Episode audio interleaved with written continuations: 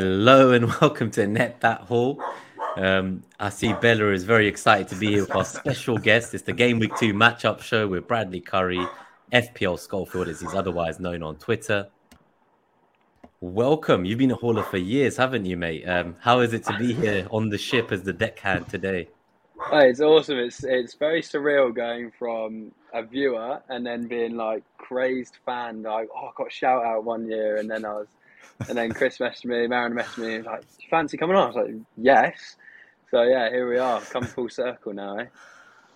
Love that. And of course, I'm FPL Nima, and I'm joined by the rest of the crew at Net That Haul. We've got Gabriel at FPL Lens on Twitter and at FPL Mariner. So thank you for tuning in live tonight, everyone. Obviously, there was the first ever reviews show yesterday.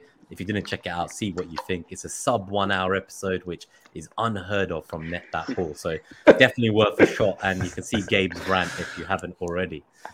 So yeah, good. as as unheard of as an on time start for Net That Haul. As unheard of as an on time start.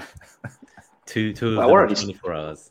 Cool. All right, we've got we're, philosophy. We're only six minutes late, boys. That's okay. that's a lot better than normal. Yeah, that's true. Well, obviously, here on the thumbnail for any of the podcast listeners, if you missed this out, the main thing I should say is I know Chris has been gasping over it for weeks. He thinks it's the greatest catch he's seen in cricket history. And obviously, you, you caught that ball. And uh, I was seeing people quoting it in football terms as a 0.02 XG, um, you know, like if it was a catch. So I enjoyed that very much, uh, Brad. So, for anyone who doesn't know, obviously, on the thumbnail, we've got the photo of you for player of the match. You're a Scottish international and play for Sussex as well. So I've just found out my friend said his dad played for Sussex. So I've told him to do some digging up. Right. I'm going to find the dirt, Bradley. I'm going to find yeah. out.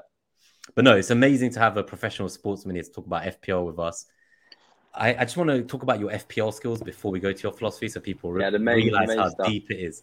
But not not this year even. Like so, obviously, like I know you came 1K like in 21, 22. Yeah and then you came 1.8k in 22 yeah. 23 so two top 2ks in the last two years that puts you up there i reckon in the top 50 top 100 managers in the last two year period only. So it's amazing to have you here straight after that catch. And obviously you're great at fpl too so we need to find out what you can't do. And that's why i'm finding the dirt on you. Yeah uh, there's definitely plenty of stuff but i i because i saw like a lot of the people on twitter talking about like their three and five year ranks but three years ago, I didn't really play it like I do now. So I'm I'm waiting to hopefully have a good year this year, and then we'll see see where my rank is at. Um, Go for that, that number one period. three year rank if you oh, can. We're all going to be there. Harry's got like third, and his ranks have been unreal. I think better than mine. Um, but one good year this year, who knows? So. Yeah, so I don't know who asked me in the chat. I think it was Gabe. He was asking, "Do Brad's high ranks coincide with him being a hauler on net that haul?" And I just kind of spoke for you and told him yes. I was like, yeah, yeah. No, they actually do. They actually do. I was like, I'm well, sure. I think that's the message that I love that. It's so nice to bring people from the community in onto the matchup show. So let's do uh, what is customary this season, which is get an FPL philosophy quote from all our guests. Um, again, if you're on the podcast, three minute, 40 timestamp, I recommend come in and have a look at the photos, not just the kind of player of the match and trophy, but just general photos on the field. So Gabe is going to get a lesson today in a cricket test. But apart from that, we have your quote from uh, Inzamam ul Haq. So do you want to read it out for us for the podcast listeners? Yeah. So my quote, uh, like you said, is from Inzamam ul Haq, who was ex-Pakistan captain, and he says, uh, "Cricket is a team game. No individual can just say he can win it on his own." I love that. I know that Chris and Gabe had some thoughts on this, but for Gabe, well, what do you think about it as a as a as a cricket man? What do you think about it? me, you want to? You're going to me first. Damn, man, I'm walking the plank right from the beginning, huh? um, no, I, I think like with, with this, um, so in the in the vein of like Brad's uh, high ranks coinciding with him become joining the hauler community, let's say, um, we're all kind of products of our of our own community and you know we have our little ecosystems we have the people that we talk to we have the people that advise us and you know the the winners of fpl or, or anytime like we consider ourselves successful or whatever it is largely because of our the community around us and you know it's like kind of in the vein of like it takes a village uh, to, to raise a child and and it takes a village to to get through a friggin frigging FPL season. I'm trying to be good. I, I, I caught myself. I'm trying to be good. that was that was PG. That was PG. Um, so yeah, I think that this one's about community. Like I read it as a, as a community oriented. What about well, you, Chris? I, I thought I thought that was really a silly point, um, Gabe. I, I really thought it's a silly point. Yeah, and and to be honest with you, I think you, it's a bit of a googly all this. Uh, you know, you know, I, Oh, maybe you're a dear. Chinaman. I'm not quite over there. sure. Maybe you're not. Maybe you're a Chinaman as well. I'm not quite sure. But anyway, these are all little cricket terms, Gabe. So what I want to know, I've got a question for you before I respond on this. What I want to know is when the umpire calls over, right? What does he mean? Does he mean, right? He's calling the end to a day's play. Does he mean the batsman's inning is uh, innings is over? So in other words, he's got out. You know, like in baseball, when you when you're out, they go, you're out. Um, when his bowled is allotted six balls and the play must continue from the other end, or he's just saying, "Oi, come over here." What do you think it is? Um, I know the answer. And uh, but I have a question as well. No, you answer the question first. Something I'll answer the question first. I'll, fair enough. Fair enough. Uh, so uh, it's uh, it's B. Wrong. Whatever whatever B was, I don't remember what B was. You- the one that, the one that said innings. The one that you said the innings, is over. No, it's one. actually incorrect. It's actually Okay. Brad when he because Brad is a bowler, right? Not a batsman. So you know, like a pitcher. You know when you've got a pitcher. Now the only pitcher I know of normally in the old days was Pims. A pitcher. You'd be pouring a drink out of a pitcher, that- right? That's a drink. Yeah, yeah. yeah. Yeah. But but no, a pitcher is your baseball, but Brad is a bowler, and a bowler bowls six balls, unless it's this new silly format. But it's not. It's this is six balls. Um, so that's an over. So there you go. So that's Isn't the but wait, is, isn't everybody a bowler? Don't don't you rotate and everybody no, bowls? no, it's not rounders Is- or no? anything like that, or whatever it is. I don't know what game it is. What do they all bowl? I don't know, but they certainly don't in this. don't but know. I, I, was watching digress, a Gabe. documentary. They said in a documentary. He's done his I, research. I, uh, yeah, Well, Chris, I digress, to Gabe. FPL now. So we've brought Yes. in the cricket, but we have somebody who's epic at FPL too, which is what's the So uh, crazy. part. yes, but I need to. But I need to get to this point. Really, cricket is a team game. No individual can say what he wins it on his own. Um, Brad, I have absolutely no idea how this refers to FPL. But don't Right, so worry, I'll explain it. because don't worry because I have no idea what Gabe says every week anyway. So please, please do. Uh, uh, you know, uh, before I tear into Gabe again with another multi-choice qu- uh, cricket question, please do let us know what the, where you, where you're coming from with this. So obviously we've all been spending summer drafting our squads and everything, and the main debate for pre-season was like whether to have like Salah and Haaland or Trent and Haaland or um, you know like how we're shifting around our premiums, whether Kane was going or staying, and so I was kind of trying. I was I was clutching at straws. I was put heavily under pressure because the net that haul philosophy slide is massive. Like I think everyone loves it because it just causes carnage for you mainly. Um, but the the way I was going with it is kind of looking at a balanced squad um, in FPL and not just having like three premiums, but trying to split the money um, and create like a, a, a squad that's going to get you the most points rather than just having couple of good players that will just get some nice hauls, but then the rest of them will just blank. So trying to push the FPL as a team game, and and we're not all just cancelling Haaland basically. So hopefully, some people are sort of getting what I'm getting at there. I'm, I'm, I'm, sort of pulling you like I did sort of like get the idea of spreading the wealth and not putting all your eggs in one basket, so to Yeah. speak. I mean, just this picture in the bottom corner. I know you. I mean, we, obviously we do have listeners as well. What Yeah. was this? Was this uh, was this a captain So hole? Was it? this, uh, it be. That was me after Gehi got his uh, clean sheet confirmed against. Um, was it Forest? It was no Sheffield United. Sorry. Um, Right. So yeah, no, that was me. But that was actually um, that was my T Twenty debut. So that was um, yeah. They, those two are from uh, that game. Nice. I love that.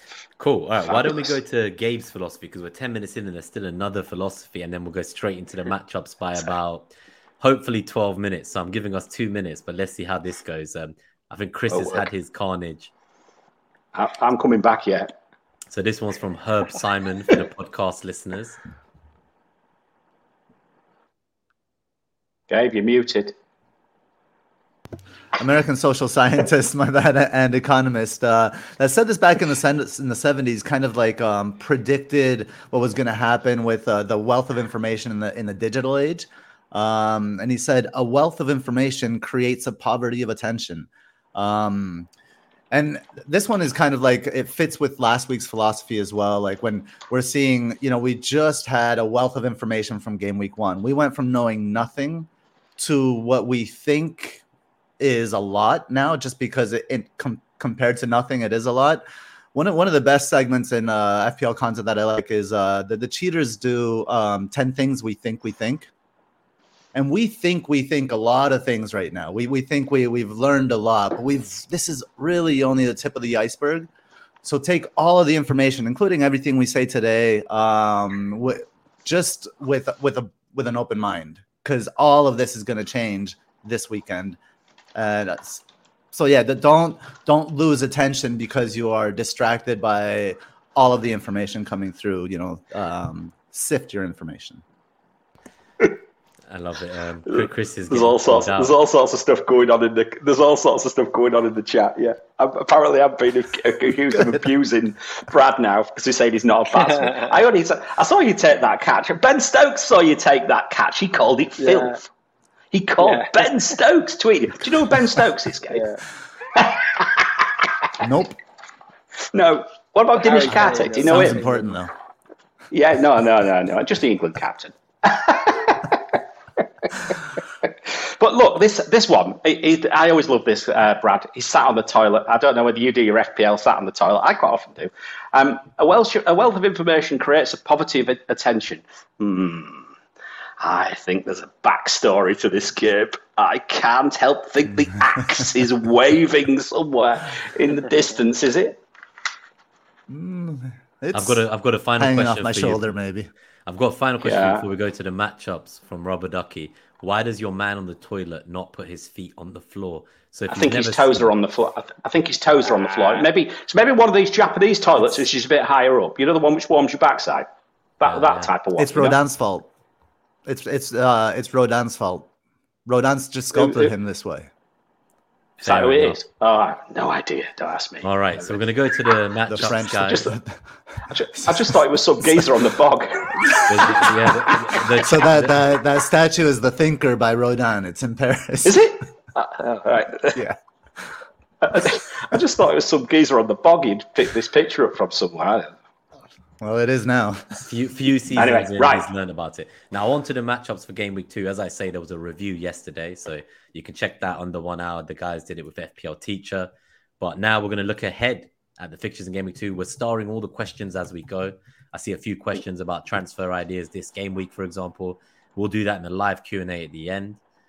Generally, throughout the chat, I'll also put your messages on the screen, and we'll just kind of bring you up throughout the show. And talk about the specific matchup, we might answer that question there and then to deal with it when it's topical. But yeah, the first Absolutely. game of the game week is the Friday night fixture, Nottingham Forest at home versus Sheffield United. And from here, Right. uh, my responsibilities to steer the slides forward will be handed over to you, Mariner. Right, fair enough. Well, I mean, uh, well, only yesterday we were actually reviewing a load of fixtures, a a load of results. So now we're back to predicting. Brad, you're back with us. You froze. I thought you were actually getting rather depressed about the, the Yeah. fact that I, was, I said that you don't bat. But anyway, but you, No, you did no. freeze for a minute. But Anyway, let, listening to this, I'm going to come to everybody on these points because I think obviously, um, I think Nottingham Forest against Sheffield United, I think for the first time might have a bit of relevance because I've seen a few people with Nottingham Forest assets. Probably strategically placed for this fixture, and I'm not surprised. NetXG likes it as well, Gabe, 1.88 against Sheffield United, 1.04. I think not many games uh, Forest will stand out. I think this might be one of them. Fixture difficulty likes them two plus two. Central zone matchup really favourable for Forest by the looks of things, although again, pinch of salt. Um, the matchups, the XG, big chances, shots on target, X, everything lights up. Shot goal predictors. don't, Gabe. Um, Awoniyi, why doesn't he start? And why is he six point five? Is he six million or six point five? I think he's six, isn't he? Or is he six point five? I think he might be six point five. Um, Point five. I really like. I really like him. I just dare. I just dare bring him into my team. But this is the week I would have him. Quite frankly, Gabe. Mute. I think I prefer. Uh, I'll get used to it someday. I think I prefer Just a- Johnson's speed against against the the kind of like the aging that that back line of Sheffield United. Um, you know, I want to use physicality could come into like I, I wrote it there like it, it it he could be involved with physicality, but usually like physicality is about like a one person thing, and one person against a back three doesn't typically work out. Um, so in this one, I prefer Brennan Johnson, but you know, a lot of people are are wondering whether they start Turner this week, for example. That's right. um, That's right. I I think it, I think it's a bad start because if you look at the shots goal the the goal predictors, if that's low, that means few shots, so not many saves. But the for example, net XG has Sheffield United above one, so you're looking at puts maybe likely a goal with not many shots, and that's kind of the case for both of these sides. So um, so I I, I actually don't like Turner um this week at all because of that. I Do don't you know. do you prefer him? Do you have any of these players? But do you prefer him to Mm. Pickford? Is the question for many, I think. Yes, I think so. That's the question. Mm-hmm. Brad, In isolation. do you own do you own Turner? Um, firstly, Yeah, so the goalkeeper is actually a touchy subject for me because pre-season I was actually on Leno and Flekken um, all pre-season because I was like, I seeing everyone go with Onana. I was thinking I can get ahead of the curve here and, and try and be a little bit different. And then when Turner was confirmed, I, actually re-looked it and I thought, okay, maybe I'll play it safe. So the long story short, uh, I'm on Onana and Turner, and I'm probably about 95% sure I'm going with Turner. I actually think this will be quite a low scoring game. I could see it being 1 or 2 nil to Forest, to be honest. Yeah, go either way. I, I I tend to agree with you. I, I think I, I'm a little bit hotter on Turner than than you are, Gabe, and not only because it's my surname as well, which means I've got to play him, I, let's face it. But um, but in real but in, but in real terms, um, I know how the inner workings of the net XG is, and of course, it's not thinking about Turner. It's thinking about other previous goalkeepers from pre, from the there. previous years, right? So we're still very early on this. So I think I'd be prepared. I can see what it says. I can see it thinks there's going to be a goal, but I'd probably be prepared to oppose it. I do like Forest. I, I really like Awoniyi. I think Gibbs White is probably the talisman, though. Um, and yeah, I, I, I do like them, but I think the only one I own is Turner. So I think he's probably going to get a run out over Pickford. Have you seen the Nima, is he getting hits? a, is he getting a run out for you as well? Yeah, hundred percent. He's in my team. Yes. Yes. Pickford this week. Um, it wasn't even a thought like instant bus team Friday night change. Um, Yeah, cha- yeah. yeah, it's like fuck this. Even before Pickford conceded, I was ready to commit to this. Um, and I like the idea that the data without context would lead you in one direction, but I think we need to wait at least. We said what like we've not even had one home and away game each team. No, Obviously, that's exactly all- it. Yeah, all the metrics Yeah. are built on home and away. So it's like the home defense versus the away attack and vice versa. So in the net XG and the FDR, like we we probably need to take some of this with a pinch of salt and signings coming in still, the window's still open. Well, it's last year's data. It's last season's Yes, data. it is. We haven't even updated it because we can't No. update it because I mean, you know, we just haven't even got new data for all the teams yet. So we'd be treating some say, some teams differently to others. So we can't do that. So Gabe and I had a bit of a chat about this earlier. But I mean, look at the end of the day, as we said, data is data. Context is the key about all of this, and this is where we bring in people like Gabe and fantastic FPL players like Bradley as well.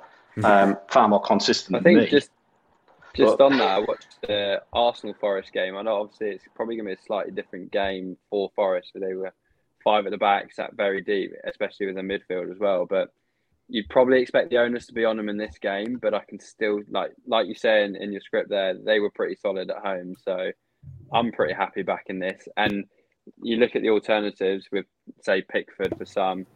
Villa are scoring at least two, and whatever Pickford's getting in saves, I think will be about the same anyway with Turner. Yeah, I think I, I think when when it yeah. comes to Pickford, I think I think you're right, Brad. Um, because it's not it's not like Villa take a ton of shots either, right? And and and you know Villa are going to score No. at home. They're they're, they're going to come back pretty pretty strong. So so when it when you're comparing it to Pickford, I agree. Maybe maybe Turner's the the better call because of the matchup, because of the fixture.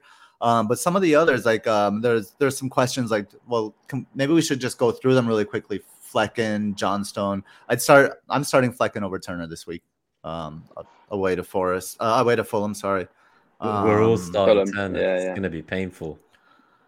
Yeah. Well, we'll see. Johnstone. Yeah, you We'll probably see. start Turner over Johnstone, right? I don't know. So I, Yeah, I'm well, not the- playing him over Pickford. against Arsenal. I'd, I'd play Turner. I think Sheffield United they, they created about 0.03 non-penalty xG at, at home last week. Yeah, We have Yeah. 70% Turner, 30% Leno from Cohen in the chat as well. Yeah.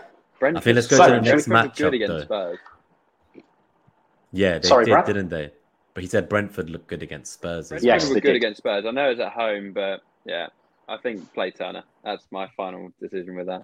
Yeah, I think we've all decided anyone who comes later to the stream and asks in the live Q and A, we'll put them back to this timestamp. and on that note, we'll go to a more exciting fixture. Brentford, as you mentioned, away at Fulham. So let's go through this And- matchup. Yes, Brentford net xG. Brentford loves them, uh, two point four five, uh, but it likes Fulham for a goal as well. So, you know, again, that Flekken side of things uh, remains to be seen as to whether that would be wise. Um, the zonals, uh, sorry, the the fixture difficulty is pretty neutral. Doesn't really see an awful lot. Uh, same with zonals, apart from Fulham down the centre, but who is that these days? Um, XG um, for the matchup for Fulham, it's 1.6 against Brentford, 1.4. These are all matching up against one another. Shots on target for Fulham is lighting up at 5.7, but not off the scale. And the sh- and the shot goals and shots on target predictors gave as well. Nothing much. Um, what do you see here? Do you see a Brentford comfortable win, or do you do you just see a I don't know two one? Maybe suggest two one. Okay. Hmm. I- I don't know. I don't see a comfortable win for Brentford. I mean, they are the like a lot of this data is um, Fulham with Andreas Pereira as well, and they don't have Andreas Pereira, and that's that's definitely going to hurt, and they're going to have to kind of resort to more. Um, I don't know if devious is the right word, but but alternative tactics like uh, like that long ball. They used to hit that long ball to Mitrovic and then pick up the second ball. So I see Fulham doing something like that, but I, I think Brentford can can deal with that. What I see here is like you look at the Brentford's creativity at 3.8, and that's why their net XG is so high. Um, it's it's because of their big chances. They have like um Arsenal level big chances. They away 40 big chances, scored 18. Just for comparison, Arsenal had created 44 big chances, scored 17. So they score a, a large percentage of their big chances. So that's why net XG likes them.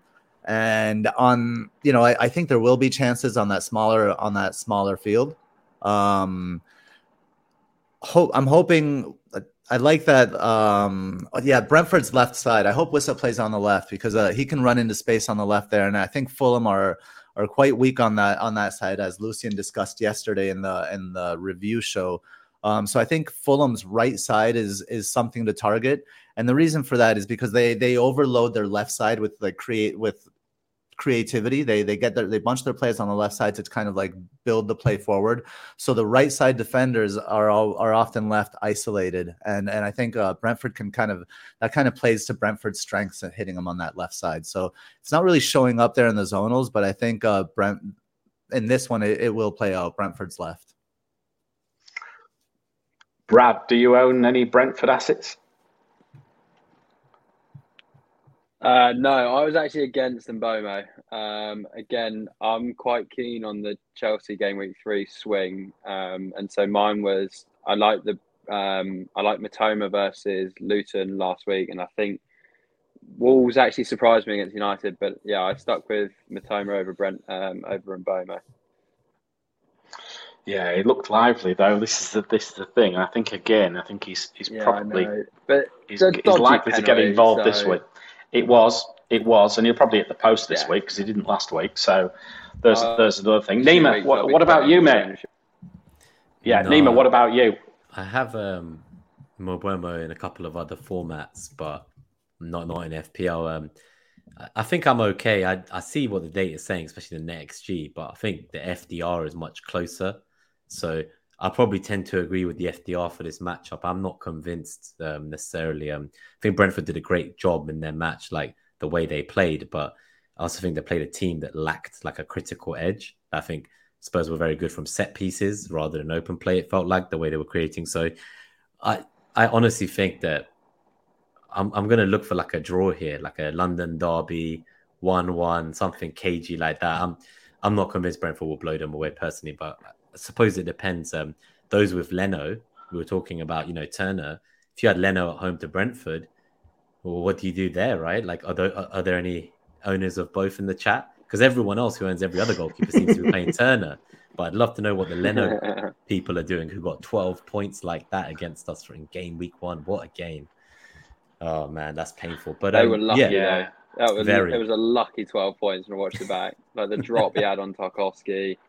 There was a chance from Patterson as well, just hit the bar from like five yards as an open goal. Like Everton just somehow couldn't yeah. just finish it off, right? It's a classic painful. one. Everton though, isn't it?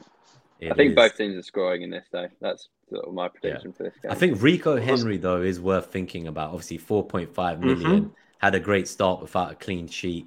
He might play in different places based on the formation, if it's like the back five or the more attacking four three three. But yeah. overall, he just seems an exciting pick. Uh, I think if I had him, I'd be very glad to have that over a four million like Luton defender on my bench going forwards. He was in a lot of my preseason drafts because he actually rotated really well uh, for the weeks that I needed him. I think it was like four and six, where it's like Bournemouth and Everton, I want to say. Um, but like he, he looked like a really strong option for four point five. So and with his assist last week, so Yeah, I love that. So C Hunt says it's a problem if it's not back five. So I think yeah, it depends where he's playing, but overall it's a nice pick. Um, there'll be people you'll be going against who um, have Flekken, and it's your way into the clean sheet. He might get some saves, Mike Flekken. Looking at that shots on target, look, that's the that's the thing. So that's the thing you've got to keep an eye on with that with that Flekken pick is that if they do manage to sneak a clean sheet, there is some shots on target predicted, quite a few.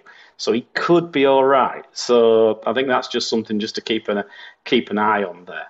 I think there's Um, a lot to we keep- look at. Yeah, let's keep going. But just before that, Colin says Palhinha could be involved. So obviously, I think Fulham look a much Hmm. worse team whenever he didn't play last season, and I don't know how yeah, far he is. Obviously, we've got Leon saying Mitro to Saudi looks imminent, and we have a Nalan Nalhala. Tell me if I'm pronouncing your name right in the chat, please. But Mitro will start against uh, Brentford. so we have like two completely opposite views right there at the same time, and I love that. This is a we're here to dispel any false narratives that even we might spout. Because I have noticed on the timeline, just this thought before we go to the next match, people will give you like an opinion on Gabriel, like rumors such as he was dropped for disciplinary because they want to keep him and they're like, he's definitely back now after this. Or they're like, oh no, it was tactical and like he might miss out. He's rotate, he's not rotation proof, so they're gonna sell him. So be careful what you read because everything I'm seeing on the timeline right now is everyone just saying whatever narrative fits what they're gonna do already, whether it's selling or keeping an asset. So stay sharp, as Gabe says, and just just keep a lookout for what looks right for your team. Um, don't get encouraged or convinced to go with the plan someone else has and stick to your style. I think. But um, anyway, so next matchup this is more exciting for the Liverpool Oh. owners, at least. I, I reckon we might have some fun with this one. Um, no, Okay. uh, Liv- no. Liverpool, Bournemouth. Well, first things first, I'm a Salah owner. uh, very happy Salah owner. Um, slightly disappointed from last week, but never mind. Net XG, Bournemouth. Bournemouth's net XG, Gabe, and it was it was toned down actually because it was even higher than this before we found a tiny error in it. 2.07. 2.07 for Bournemouth's net XG at Liverpool. At Liverpool. Liverpool's home 2.04. Hmm. What else do we see? Well, my fixture doesn't follow it. It sees a fairly comfortable Liverpool win or score scoring comfortably, scoring probably a couple of goals, but not necessarily going crazy. And it also sees a possibility of a clean sheet. A possibility, but it's by by no means certain. XG for Liverpool lights up 1.8, big chances 2.7, shots in the box 10.5, headers 3.2. Um, maybe a Van Dijk there. Um, the shots goal predictors, gave goes crazy for Liverpool, really likes them. Bournemouth, on the other hand, doesn't. Um, I'm going to I'm going to say this, right? Given Trent Alexander-Arnold's positioning last week, and the fact that this net XG is really bad. Uh, I know Ducky is in the chat. Captaining Trent Alexander Arnold, potentially. I think roasted. Roast him. Roast that duck, mm-hmm. Gabe. Over to you. That is so crazy. He's going to be sitting there sweating. He's going to have nightmares about your, your, your words, mate. Roast that duck. Gabe, over to you. Well, um, so captaining Trent is a terrible idea. That's ridiculous. Don't do that. Solanke, I do think Solanke will score, but here's I'm going to suggest that there's still an error in the NetXG data, Mariner. Um, 2.07 really? doesn't really add up. Yeah, well, it, it, doesn't it really right. add up. It, given I, I, can't see how it's wrong. Does, so so, but that's just about to tell you why it's wrong. So if you look if you look at the creativity metric, the expected metric, and the shots metric, um, the net XG should be an average of that minus the goalkeeper, right? The goalkeeper is zero, and those are 2.3, 1.4, 1.6. So we're looking at at the average of that should be around like 1. Point, what 7, 1.8. Um, so I'm going to suggest that the data is still still wrong here. We're going to have to take a look under the hood here after after the show. So let's let's kind of put NetXG aside for a little bit and, and speak more of, of tactics on this one. Um, so on on the Trent thing, Trent is inverting when he goes high. So he's he's playing as a traditional right back for the most part. For most of the game, you see the on the, the bottom right there, the, the the heat map.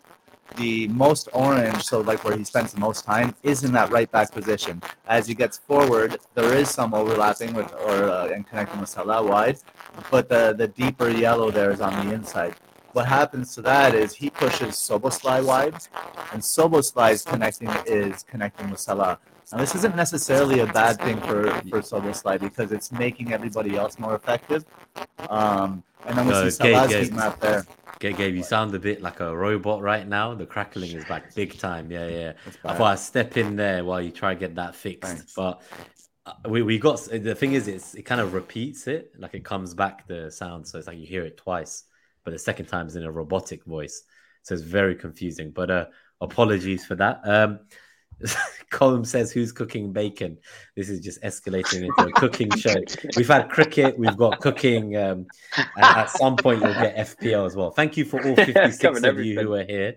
I know we're only three matchups in out of the ten at thirty-three minutes, but we will try in the next hour to get through all of them, the captaincy metric, and get to the live Q and A. So if you've got any questions for the week, do get them in and we'll obviously star those. We're 35 minutes in almost, and it's the first time I'm going to ask hit that like and subscribe if you're new to check out the new episodes and enjoy the show. It'd be great to have you aboard the Net That Haul ship. But otherwise, uh, let's keep going. I think, um, Chris, my question for you is seeing as you copied my team, do you um, plan to captain Salah this week? Yes. Okay, I want to yes, see what the captaincy. Oh, 100 percent discussion at the captaincy metric. One hundred percent. I intend to captain Sal this week. Uh, Gabe, are you back? Yeah. How's it work? How's things? Check, check, test. That Is sounds okay? okay. Oh, good. Yeah. Is it okay for now? Yeah, I think so. for now. so carry on, Gabe. For, so carry on. We were talking about Trent, right? He was playing rather deep. Yeah, well, he's we see the uh, the dark orange there on, on his heat map. He plays most of the time at, at that right back position, and then he inverts when he moves forward. And what happens is he he goes that's that's in he moves into Szoboszlai's position, and Szoboszlai moves wide to connect with Salah. And that triangle is actually quite interesting. It's not necessarily a bad thing, but it is something to monitor, in, including for Szoboszlai, because he he could have some some opportunities there as defenses uh, focus on on Salah and, and on Trent. So I think there could be some opportunities for Szoboszlai. But what I really like about that is I think that triangle over there is designed to get Diaz in space, and that that's where like Diaz's goal came from um, against Chelsea. Um, so I actually I like I like Diaz in, in, in this matchup of I mean if you can get if you can get to Salah, I guess he's you know he's he is a you know he's still a leader of the team, talisman and all of that. Captaining him, I don't think I would go there. I I, I wouldn't captain a Liverpool player myself. Um, but if you're buying a Liverpool player, uh, like I might be, I, th- I think Diaz would be would be my target. And I still like Jota. I think his counter press will will be effective against Bournemouth. Um, but he wasn't great in, in, in that in that first game. So uh, so I, I could see like some some shade there. Uh, the Nima's brought his dog along now, so uh, um, Brad, um, any Liverpool assets in your team? Absolutely not. I don't know if oh, you guys know, um, but to the viewers listening, I'm a Bournemouth fan, so um, I'm I'm quietly confident about our season this year. Like we've done good business in the transfer window. I think it's actually it's gone under the radar, but it is now starting to gain some traction. Um, I know we're looking at Tyler Adams. Um, I think Chelsea are inevitably in for him as well, but um, I'm I've seen a few people like slander this fixture and say, "Oh, you know, we're in for another nine 0 Captain Salah, get him in." But I'm not buying it. I, I could still see it being Liverpool scoring two or three goals, but and obviously Salah could haul from that. But I think we'll put up a good show, and I wouldn't be surprised to see a score just because of the football we're playing under Iraola. Um, we look like we're it's almost like a we're going to outscore you rather than we'll defend, sit deep, and, and win 1 0. But he's done that before, uh, Val, um, so however you want to pronounce it. But um, it'll be an interesting one. Um, I'm ready to be proven wrong and then have this all come back at me. I don't think you'll be proven wrong. I think you'll score. Um, in fact, mm. I'd go as far as saying I think he might score twice. The trouble is, the way you're going to play, I think Liverpool score four or five times. Yeah, that's, that's the way I look at it. Actually, twice, is yeah, they're scoring four. You know what yeah, I mean? I've just got that funny sort of feeling. I think you're going to yeah. give them a good game. I really do. And I think it's. I like the idea what Gabe mentioned about. He's mentioned Solanke at the bottom. Uh, yeah, I think it, I really like Solanke again. Uh, price wise, he just re- it really pissed me off. Actually, quite frankly, to see see his price so high.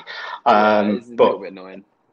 It was really because I really liked him. Think, but no, I, I see a. I'm, I'm more of a sort of like three one four two sort of person in this sort of game. I'm going three one, and I think you know with our team, our team's quite young at the moment. That's not an excuse. I'm saying that we'll be we're quite an athletic team. Like um, Milos Kerkez against Salah, it's going to be some battle. But that guy just didn't stop running last week, um, and we got some legs in midfield with Rothwell, Billing, Cook. So yeah, I'm I'm interested to see how this this one pans out from a fan point of view and obviously FPL. But I think this could be the game of the week.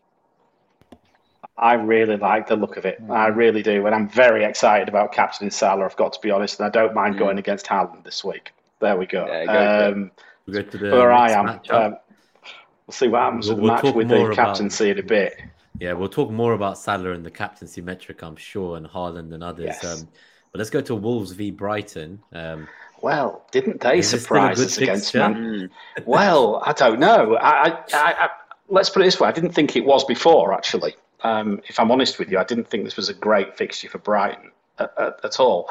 Um, but Wolves really surprised me, as I said last night on the uh, on the review on the review show. Um, they came out, they really battled, they battled hard. I thought Manchester United never turned up, quite frankly, as well, which was another issue. But Wolves looked Wolves looked decent.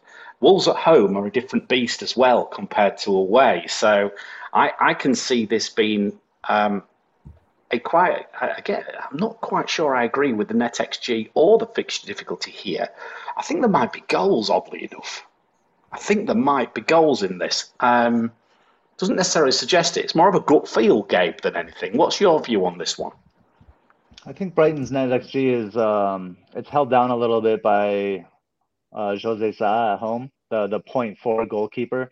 So if you know if you think he might not have that kind of an impact on the game, you you could bump it up to maybe one and a half or something like that. And I, I think there'll be goals as well. And and I think the the data we have for Wolves is um, I think it's proving to be well. The game week one suggested that it might be old data, that this might be a different kind of Wolves team set up in a very in a just in a much simpler 4-4-2 that maybe suits them. Um, Cunha and, and Nunes were, were really great against against United, and they just got around United's counter press so easily, just like dribbling around them. Um, so I think I, especially at home, like you said, and their their homecoming after after a proud performance against United, I, I think Wolves could be up for it. And and the way Wolves will attack Brighton, I, I think, is uh, on the flanks. You have Pablo Sarabia hitting the right side, mostly the right side. Pablo Sarabia and uh, and uh, our boy Neto from last season, the community favorite Neto from last season, villain now, I guess. Um, but but I think it could be one of those. And then and I think Brighton are going to do what Brighton do. Uh, Brighton they're going to find they're going to find overloads. They have to get the ball around that central midfield, Wolves' central midfield. So I, I think they're going to get the ball wide early and then go inside. And I think that favors um, that favors Pedro and whoever's at the nine, and potentially Pascal Gross as he fills in. As as Pedro moves, it's Pascal Gross kind of coming into that space, so he could get something here. I like I like that central area for Brighton more than the more than the flanks.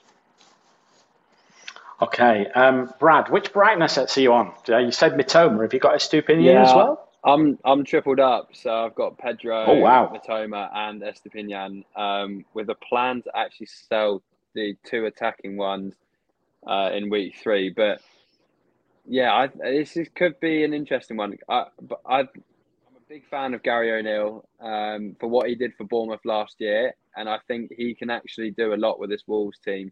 i not maybe something like a top half finish, but I think actually a lot of people thought that Wolves were relegation candidates. They've lost the manager three days before the start of the season, um, and suddenly there was a big panic. But I think you know they showed that actually when they've got their whole squad fit, they're actually a very, very good team. Um, and I think O'Neil will drill them better than than what they've had previously. Not to go at Lopetegui, but um, they were still fairly sort of boring and placid under him. A lot of one 0 results. Um, I guess that's what you need in a relegation fight. But they're starting from scratch here, so they could come out of the traps. Um, but I actually think that could lead to more attacking returns for our Brighton assets. Obviously, against United, it was more of a defensive approach. Let's try and nick a goal. Um, so hopefully, it might open up the game a bit more. Yeah, I'll tell you what is interesting, Gabe, and we see this a lot when we're looking at these. The matchups for Brighton, normally the, the metrics, the big chances, shots on target, shots in the box, things like that, normally are very green. They're not here. That's quite interesting. That suggests that, you know, maybe, like I say, Wolves Although it is old wolves, not new wolves, so we'll have to we'll have That's to the see. thing. It's the wolves of last year that were getting those. It's wolves of last season. Correct, correct, yeah. correct. Um, I own two. They're going nowhere this week, and they're both playing. Um, Pedro and Estupiñán. Um, okay, should we keep going, Nima? Yeah, I'm, um, I'm playing the next. I'm playing the same players the time. As we have yeah. the same team, we obviously have the same starters. Well, we don't quite, do we? we don't quite because you got the you got the Saliba leak and I didn't. I've I've heard people coming on to Juice Let's saying not mention like, that. Yeah, people were like people, people were like, "Oh, I cheated," and I'm like, "Oh, is that what you guys are calling it?" Okay. It's not all cheating. Right. It's just it's not cheating. It's just bloody irritating. That's all it is. It's nothing yeah, more. It is pretty um, frustrating. If I if I'd have heard it, I would have done the same move probably. Um, I saw I heard I heard the Stones one, but yeah. Anyway, should we keep going?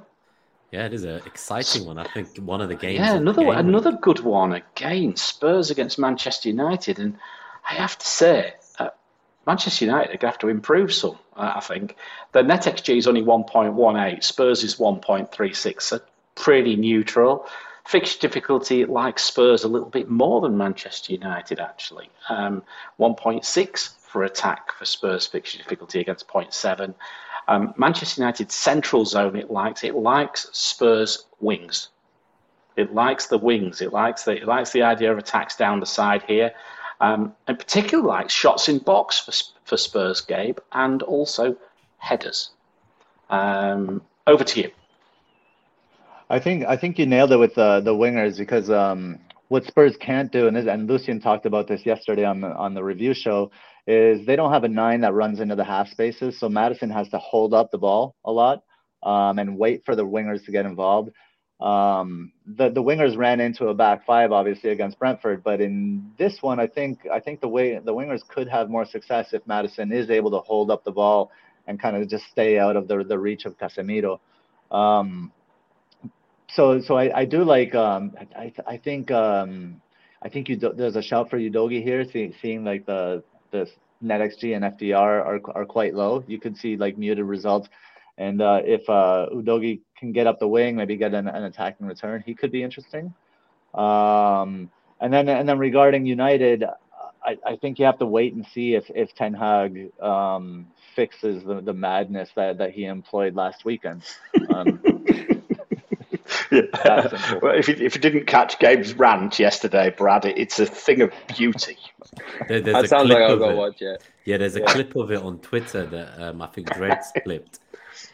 Yeah, yeah, you'll have to have a look at at least the clip, but I think it, it looks like Chris is gonna collapse in his chair laughing. But um, yeah. So for this fixture, what are your thoughts on uh, Maddison? Did any of you start with him? And yeah, I've got him. You Very got happy him. owner at the moment. Obviously, uh, the main reason for having him is that sort of three to five game week period. Um, but more than happy because I thought there'd be goals in that Brentford game last week, and again I think there'll be goals this week. I think United's defence they were very lucky to come away with a clean sheet, especially with that penalty at the end. But I could very easily see a two-two. Um, but yeah, both teams are scoring again, I reckon, and I think this could be a very good watch. Uh, I think this this game, the Liverpool Bournemouth game, and then what we'll go on to next top three games of the week easily. Yeah. yeah. Uh, what's the perspective of these price changes, right? If if Manchester United just happen to blank again this week, I know they've got Fulham in game week three, but the, the casuals will probably throw the teddies collectively out the cot mm-hmm. and start shipping them quite quickly. I think, oddly enough. So I, um, I looked at that to start with Bruno, um, but then I think it's Forest, isn't it, next week? Um, and you can't sell him for that. Um, but then like Spurs and Chelsea start this great fixture run, and I'm like, take a brave player to to sell Bruno before Forest to then jump on, I don't know whoever it wants to like Sterling, Richarlison, Maddison uh, in midfield, but it's gonna be a tricky decision to see a few next yeah. week. Yeah, I, I really like Maddison. I think he's a great bet. I think he may well be coming into my team quite soon. Yeah. As I, because it looks like I'm going to have to, looks like I'm going to have to do the uh, the, the, redistribution of an Egyptian um, in the not too distant future. Um, but anyway, there we go. That's my story. If he if he leaves for Saudi, then um, we won't even know what to do with our money. So the price. Well, we won't need to worry about money, matter. will we? We won't need to worry about money anymore. Um, we'll all have Saudi money then. yeah, the whole of FPL, the whole of FPL. It will be good times ahead for us. But um, I, I, do like the look at this game as a neutral. I do think Richarlison as well, obviously seven million, half million cheaper than Maddison. Um, I think it's going to come down to big swings this year between people who own either one. I know some might have both. People were talking about yeah. Son, but I'm not so sure that I was uh, so keen yet from what we've seen thus far. No, I think for I don't think. Cheaper, yeah, personally, I, I, I watched the game. I personally thought Son was pretty average, to say the least. And I'll tell you what, I, what did I describe Richarlison yesterday as, Gabe? A wheelie bin, I think. Dustbin. Um, I, I, thought it was awful. So now, look, I, I don't have any love for Richarlison at the best of times, but I was willing to bury my Harvey Barnes hatchet, as Gabe has, um, you know, from that perspective and consider him. But at the moment, I think it's Maddison or bust for me in that I'm team. Still keeping an eye on Richarlison. I'd have to make that move. Yeah, I'm not saying I'm discounting, but it's just at the moment he didn't show an awful one. lot. Yeah. So, quick, quick, question for you guys. Um, a lot of people are considering a move for a Liverpool player, right? Say Luis Diaz, Jota, whomever. Um, would you advise them to get Maddison instead if they don't already own? Seen some I, I people would... say go Diaz this week and then Maddison, but it's a that's a lot of moves to sort of pencil in. Yeah. Mm-hmm. We've we've already seen we've already seen the chaos that can happen with selection. I think there's going to be yeah. more issues with rotation this year than we've seen in previous years. Teams that you know, for example, Newcastle, who we thought were complete locks, all of a sudden have going to have Europe in a few weeks. We're going to need to be able to deal with this. There'll be inevitable injuries as well, unfortunately. Nothing changes there. I don't think you need to I don't think you need to rush into your transfers this week, if you ask me. I've I said that all along that you know I I plan to roll this week. I maintain I will roll this week. I want to give it another week and have another look. Maddison is hot on my agenda. I have to say, he may well come in in game week three.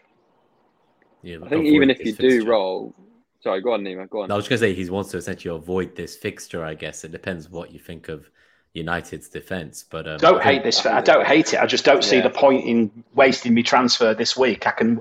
I don't hate it. I don't love it. I can sort of like sit in um, between somewhere.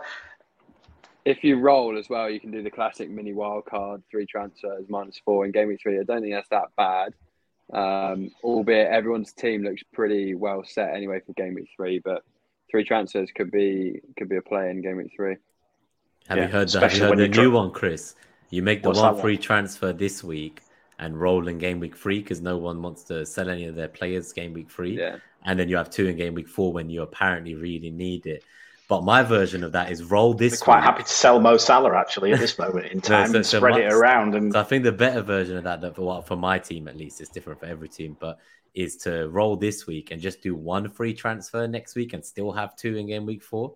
So that's the way I'm approaching it. And it, it, gives me an option to look at like someone like Luke Shaw, who I have, and now feel is the better pick. I think he will get a lot of saves for United, and he could hoover up some bonus. I'm not sure how many clean sheets they'll keep, but it's still like half a million more for sure. I'm like lucky. I feel like I even got anything out of that game, as we were saying. So I think we all are. So, so move, yeah. So, so like, yeah. So, so moving moving him to like a second Chelsea player or like a second Chelsea defender and banking some money which I would then later maybe be able to use to upgrade elsewhere and get another yeah. attacking player.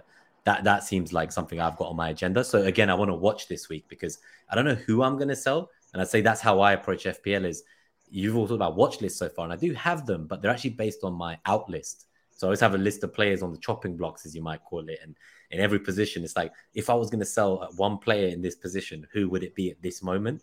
And that's the thing I'm constantly updating in my head because that then escalates where do I feel my transfer has the highest upside for me because what's the weakest link of my team. So it's like each week I'm just trying to slowly improve the weakest link of my team. And I look at my 11 this week and some people's 11s and they look very strong already, right? So I just don't feel like I need to use yeah. it. But obviously, if you had Gabriel and you like got Saliba before price changes, like or you got Chilwell and you know you want him long term, I think those were great moves to have made earlier in the week.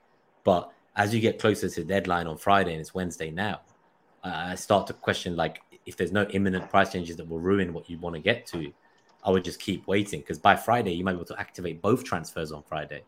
There's only two more days of price changes, and most of the big ones probably happened. So, yeah, keep an eye on it. I would say, but yeah, that, that's kind of my that perspective. Wise word. Very remember, remember, there's a mid. There's a mid. Is City playing this week? They're playing right now. I was going to read the line. Yeah, exactly. Yeah. Just yeah. don't forget that, right? Don't forget that. You know, you make your early transfers and then wallop. You know, we've already seen it once. As well. Yeah, exactly. I'll, I'll, tell you the lineup. So the lineup for um, let's keep going. But yeah, yeah, go Sorry. to the next game while yeah. I get the lineup going. But um, which is Manchester Villa. Whoops, hang on. Oh, is it? No, hang on. It's Manchester City against oh, Newcastle it? next one. Oh, I jumped yeah, at the same time. Yeah. Just whilst you're doing that, we can bring this in, Nima, as well. If they what they've, uh, we'll probably bring the um, selection in on the back of this fixture probably. Um, Manchester City against Newcastle, net XG 1.97, Newcastle 1.07. Looks like City might suggest City might concede. Um, I would have said again, but well, never looked like it last week. Um, uh, home fixed difficulty 2.4, defensive 0.9. Still likes them. Uh, XG, big chances 2.7. Who gets most of those? Shots on target 5.3. Who gets most of those? Um, yes. Uh, Newcastle, on the other hand, doesn't really like them, doesn't like much about them at all, Gabe.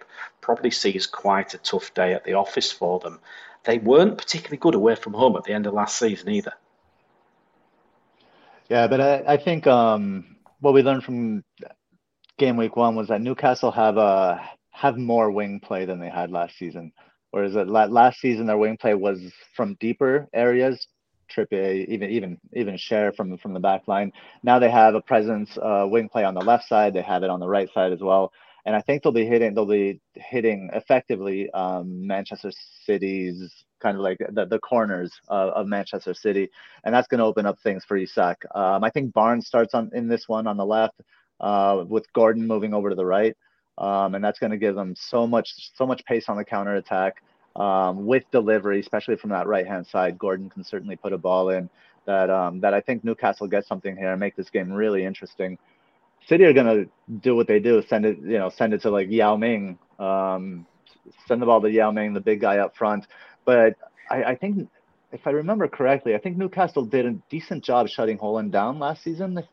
Um, I don't remember specifically, but um, I, I, think Haaland struggles in that he, he, might struggle, not not struggle, but um, it's not the best situation for him. Let's put it that way, to be in that box between um, Schär, Botman, Guimaraes, and Tonali. I think Guimaraes and Tonali will will certainly sit a lot deeper in this one than they did against Villa. Um, and and and so because of that, I think Alvarez could be a really good play here uh, this week. I actually like him best of the City players next, aside from Haaland, of course. Mm. I really like Alvarez as well. I wish I went for him. So I let me tell you I the nearly, lineup. nearly did pre-season. Come on, Nima. So the lineup tonight is very strong for Man City in the Cup, um, Super Cup lineup. Ederson in goal. Walker is the captain. Akanji, Gvardiol, Aké, Rodri, Kovacic, Foden in the midfield. It looks like Palmer, Grealish, Haaland up top. Uh, so on the bench, as you'll notice, is two players getting uh, rested or benched: Dias and Alvarez. So with KDB out, Alvarez sitting this game out, you do wonder if it intensifies the idea of him as a 6.5 million second City player to go for if you've got some slots open. Um, definitely keeping my eye on him. And yeah, that's the kind of thing you could. That could be a very nice way to spread a bit of Mo Salah money into my third striker slot. Very nice sort of. Stuff. Then I'd have a problem because I've got Chucky as uh, I've got Chucky as my four point five Chelsea player, sat waiting to come in, of course. But anyway, we'll see. Um, Brad, Manchester City. Where are you? I, I, obviously, you, everyone's a Salah. Uh, sorry, a Haaland owner. Haaland Have you got any owner. others? Yeah. Any, any, any others? Ninety percent. I got Stones. Oh. We were actually we were having a team talk like three minutes before the deadline. I'm like looking at my phone, like it's nearly half six, like deadline, and I got the Stones news through enough time to bench him, but I I didn't know who to sell him to, so I've got Stones. I'm still a Stones owner, and I'm very glad that he's on the bench because I think that means he comes back in. Um, with a lot of people knowing that he wasn't going to be around, they've all sold him, and so I still think yeah. I'm in a decent place because I think I've still got the best City defensive asset, um, at least one of the most nailed. Um, so I'm actually benching him at the moment. I think I'm going to be Chilwell, Gabriel, and Estupiñán, but happy to have him on the bench coming in if need be. Um, and then Gehi is my second defender at home to Arsenal. So, yeah, City wise, um, just to just to double up. But Alvarez could come in next week. It'll be him or Jackson. Um, it'll be really tempting if I see him start against Newcastle because I think it's Sheffield United next week as well. So it's mm. that'll be very tempting. Could be a haul from him. Yeah.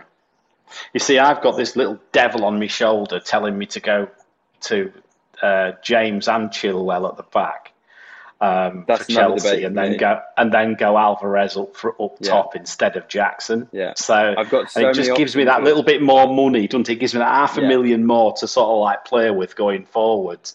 And I actually quite like the Chilwell and uh, and James sort of like double up for those fixtures. Yeah. Uh, um, so that's where I'm sort of sort of angling towards right now, and that's why I quite like the. Uh, that's why I quite like the idea of the uh, uh, Alvarez pick. Mm. Cool. I think any Foden owners out there as well would be interested to see what the thoughts are. I'm obviously playing maybe in the eight position in midfield tonight, so I'm interested to see that game actually or some highlights after. Yeah, just just a quick just a quick question or just a quick comment. There's death, there's taxes, and there's Callum Wilson scoring in game week one, right? I did say every preseason that there's that one casual friend of mine who he has him every season. yeah, and he always says he scores, and he always does. And it's been like years. Yeah, he does. Yeah. But the most yeah. Salah one no. got broken, right? He didn't score a goal for the first time since his uh, arrival at Liverpool in game week one. Now the new narrative is that Salah's never scored in game week two. He's always blanked. So if he broke the game week one, who ah, I'm sure he'll against Bournemouth. I'm telling you. I'm telling it's you. It's gonna be good. It's gonna be good. Yeah. I think um, anything on Newcastle? Because obviously, just before we go to the next match, I just want to briefly touch on them because obviously they look very exciting, and I think very They're soon electric. we're going to go for Yes. them, right? They, they, they obviously not everyone will play as high a line as Villa did, perhaps, but with centre backs at the halfway line. But you know, I do think overall Newcastle look very good, and I do think it's a question of almost like we've all gone without them because we don't know which ones we want yet. So it's like we're all kind of assessing them, and I'm interested to see if hopefully there's a bit of divergence in what everyone's kind of final destination they arrive at is because you know you've got the Botmans of the world, you've got the Trippiers of the world, you then got the strikers, mids. You know, there's a lot of options here. So I think some people will be tripled up very soon. We should keep an eye on how that European uh, rotation might hit us. But yeah, otherwise, um, is there anything you want to add on Newcastle before we go to the next matchup? I- mean, look, I just think at the moment, I mean, I can leave Trippier another week or two, but he's firm. I think, you know, I, I do like that. Even at that price, I think he could be a very, very interesting, a very interesting pick going forwards. I'll sit and wait. I've got to have the money. I just can't decide where to spend it really at the moment. It's a bit like, you know, you've got, you know, you've got, you, you've just got a nice little pay rise, and you're thinking, right, I'm going to go out and buy something. I'm just going to, I've got, I've got to wait another week, another another week for it to turn up. So I think once that money comes in, then I'll start thinking about it. For now, I'm all right. I, I really like Isak. The trouble is, how many more forwards have we got which we like right now? Quite a few. All of a sudden, all of a sudden, we probably need an extra forward slot. Isn't it strange from where we were talking about pre-season, Gabe? The I think the problem for me with Trippier is um, if the service, if the delivery is uh, coming more from the the wingers now, from Barnes and from Gordon, does that Maybe does that make Trippier less involved in the attack? And I, it, I it's just a, a question to just to leave there as as we're watching Newcastle develop here. Sounds good. Let's go. So, to I mean, I'm next happy to leave it for now. I'm happy to leave it for now. Yeah, I agree with you. Um, okay, Aston Villa Everton. Let's keep going then, shall we? Um, so, I'm surprised actually. Gabe didn't have a rant about uh, Unai Emery. Actually, I, I really thought he was going to have a complete flip. No, no, no. Everything is Aston Villa. yesterday. No, no. We need people to go and watch the sub one hour review show. Well, yeah, but I'm still surprised he didn't have a flip. But but anyway, um, that said, this week Aston Villa are at home against Everton. Um, Aston Villa's fixture difficulty is very good, 2.6. That's because Everton, generally speaking, away from home have been really bad. Really bad. Um, NetXG doesn't pick it. 1.23 for Aston Villa at home and Everton 0.92. Um, what I do spot with Aston Villa is that left sided matchup and XG and big chances. This screams Ollie Watkins for me this week, guys. It screams Ollie Watkins. Um, Gabe? Again, I, I think um, I think Diaby slips between between the Everton defense better than Watkins. I, I think Watkins will be like the kind of creating for Diaby once again in, in, in this one because that, that left side does light up, like you say, and Watkins is the target on that side. Um, but Ever- Everton are set up to prevent shots, right? So as the ball goes to Watkins, they're going to shift hard, and and I think that's going to open up um, opportunities for Diaby. So I really like Diaby in this one. Um, and and and yeah, you're right. Like I, I didn't. I, there, there's no rants for Unai Emery because I kind of understand what, what he was doing. Like he, you go down and he's and he's trying to push it forward. Like the, the one thing was uh, Leon Bailey's position. He put him in center midfield, and Leon Bailey's going to go wide anyway. So your your central midfield areas are, left lacking. Um, but I, I, I don't think he'll repeat the same mistake here, and, and I think they'll shore up. Um, that they'll be able to contain it. Will be on that left side. It will be played well last game. So, um, so yeah, I, I see a comfortable win for Villa and returns for both Watkins and and Diaby. Brad, You're normally working with, it's normally stumps you're aiming at. Watkins likes to aim at posts. Um, from my from my perspective, um, I do like Ollie Watkins though. And, and what's what's your perspective on Villa's attack, particularly now with Diaby as well? Yeah, I, as a non-Watkins owner, I'm slightly worried. I know a rival of mine uh, has him in a mini league, so uh, I'll be behind a little sofa watching this one. I think, um, but I'm hoping Diaby can kind of nick the returns off him, um, and then Diaby really sort of comes into his own. I think it's around week nine where Villa's fixtures start to change. Week eight, week nine, um, and the double up could be on. But yeah, they despite the sort of result, they they did look like um, and they were well received in the community. It did look like there will be options for us later in the year, and I think with Villa just brings so much energy, and Everton are just almost like so sapping. Like it's the real old school football. I honestly think Villa are scoring at least two, probably three goals. Wouldn't be surprised at a clean sheet either. Yeah, he's, I do think that Watkins might get cannibalised a bit, Gabe. I do tend to I do tend to agree with you a bit on this one. Um, there's been few few questions um, about the, the defence side of things. Villa clean sheet this week. Uh, Gabe, what's your perspective on that? Is it possible? Net XG is saying 0.92, but you know if you look at Everton's um, matchups, you know zonals are very low, XG is pretty poor everything's quite low, really. But again, you know, there was some interesting things about Doucouré last week, wasn't there? Uh, last week we, we spoke about a bit about that yesterday. Do you think? Um, I mean, if Maupay doesn't pay, they play. They might score.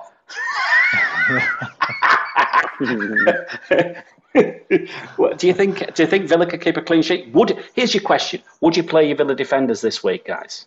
There's, there we go. I would. Yes, hundred I'd percent. play them. Over Gabriel, I right? think someone We've just got, uh, asked in the chat. Yeah, Leon in the chat. Yeah, easy, easy. Yeah, Yeah, I think so. Uh, attacking Yeah. returns as well. So Any love for any Yeah. Everton assets? Did anyone uh, get any eyes on four million Branthwaite? Did he play? I, Does anyone know? I don't know. I'm You're not not playing interested at all. Development. Yeah, Uh, I've the already only got one my I was to talk about the third bench. Pickford. By saying that, you know it's time to move to the next matchup. That Yeah, my I mean thought. McNeil's Yeah. injured. That's the only one who would have been. That's the only one who would have been interesting for me. Would have been McNeil, but he's he was because he was a bit talismanic with like respect to it. But McNeil. But but it, Yeah. Iwobi has taken up. Iwobi played that that spot in game week one, and he and he did really well. Iwobi's such a such a good player. He does so many different things. But I but I think Villa that that's all they have. Un- Unless they, they switch out Danjuma for Maupay, then they get some kind of variable up front. But I, I think Villa can shut down Iwobi. Ca- Calvert Lewin might come back in. Um, we knew he wasn't going to be there in week one, so six then his leg will fall off.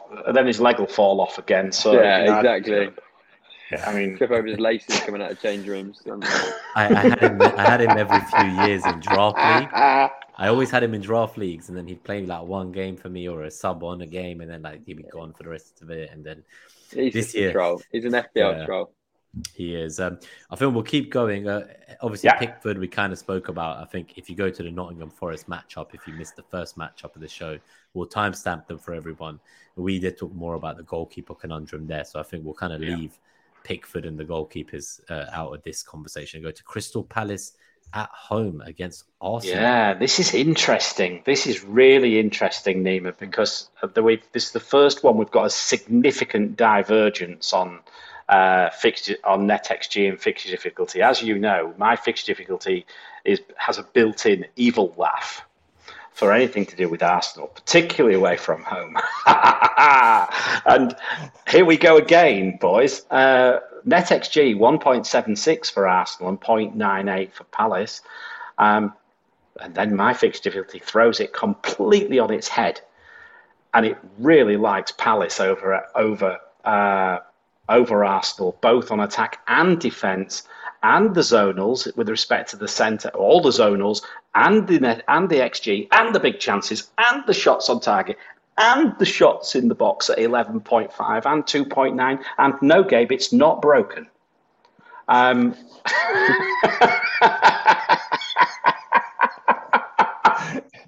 It's just different. it's just different. Yeah, there's nothing wrong with being different, right? No. Um, Gabe, it is a tough place to go. Maybe not as tough as my fixed difficulties, maybe making it out. But I wasn't too impressed with Arsenal, if I'm brutally honest with you, last week.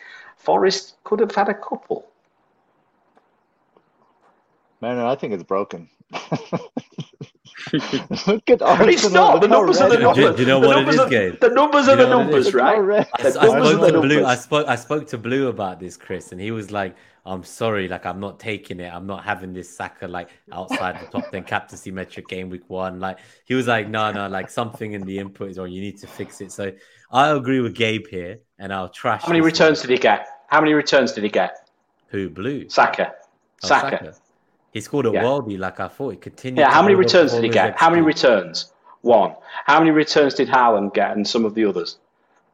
How many? Do you see what I mean? Uh, you how many it's, returns? it's, it's net that haul, not net that return.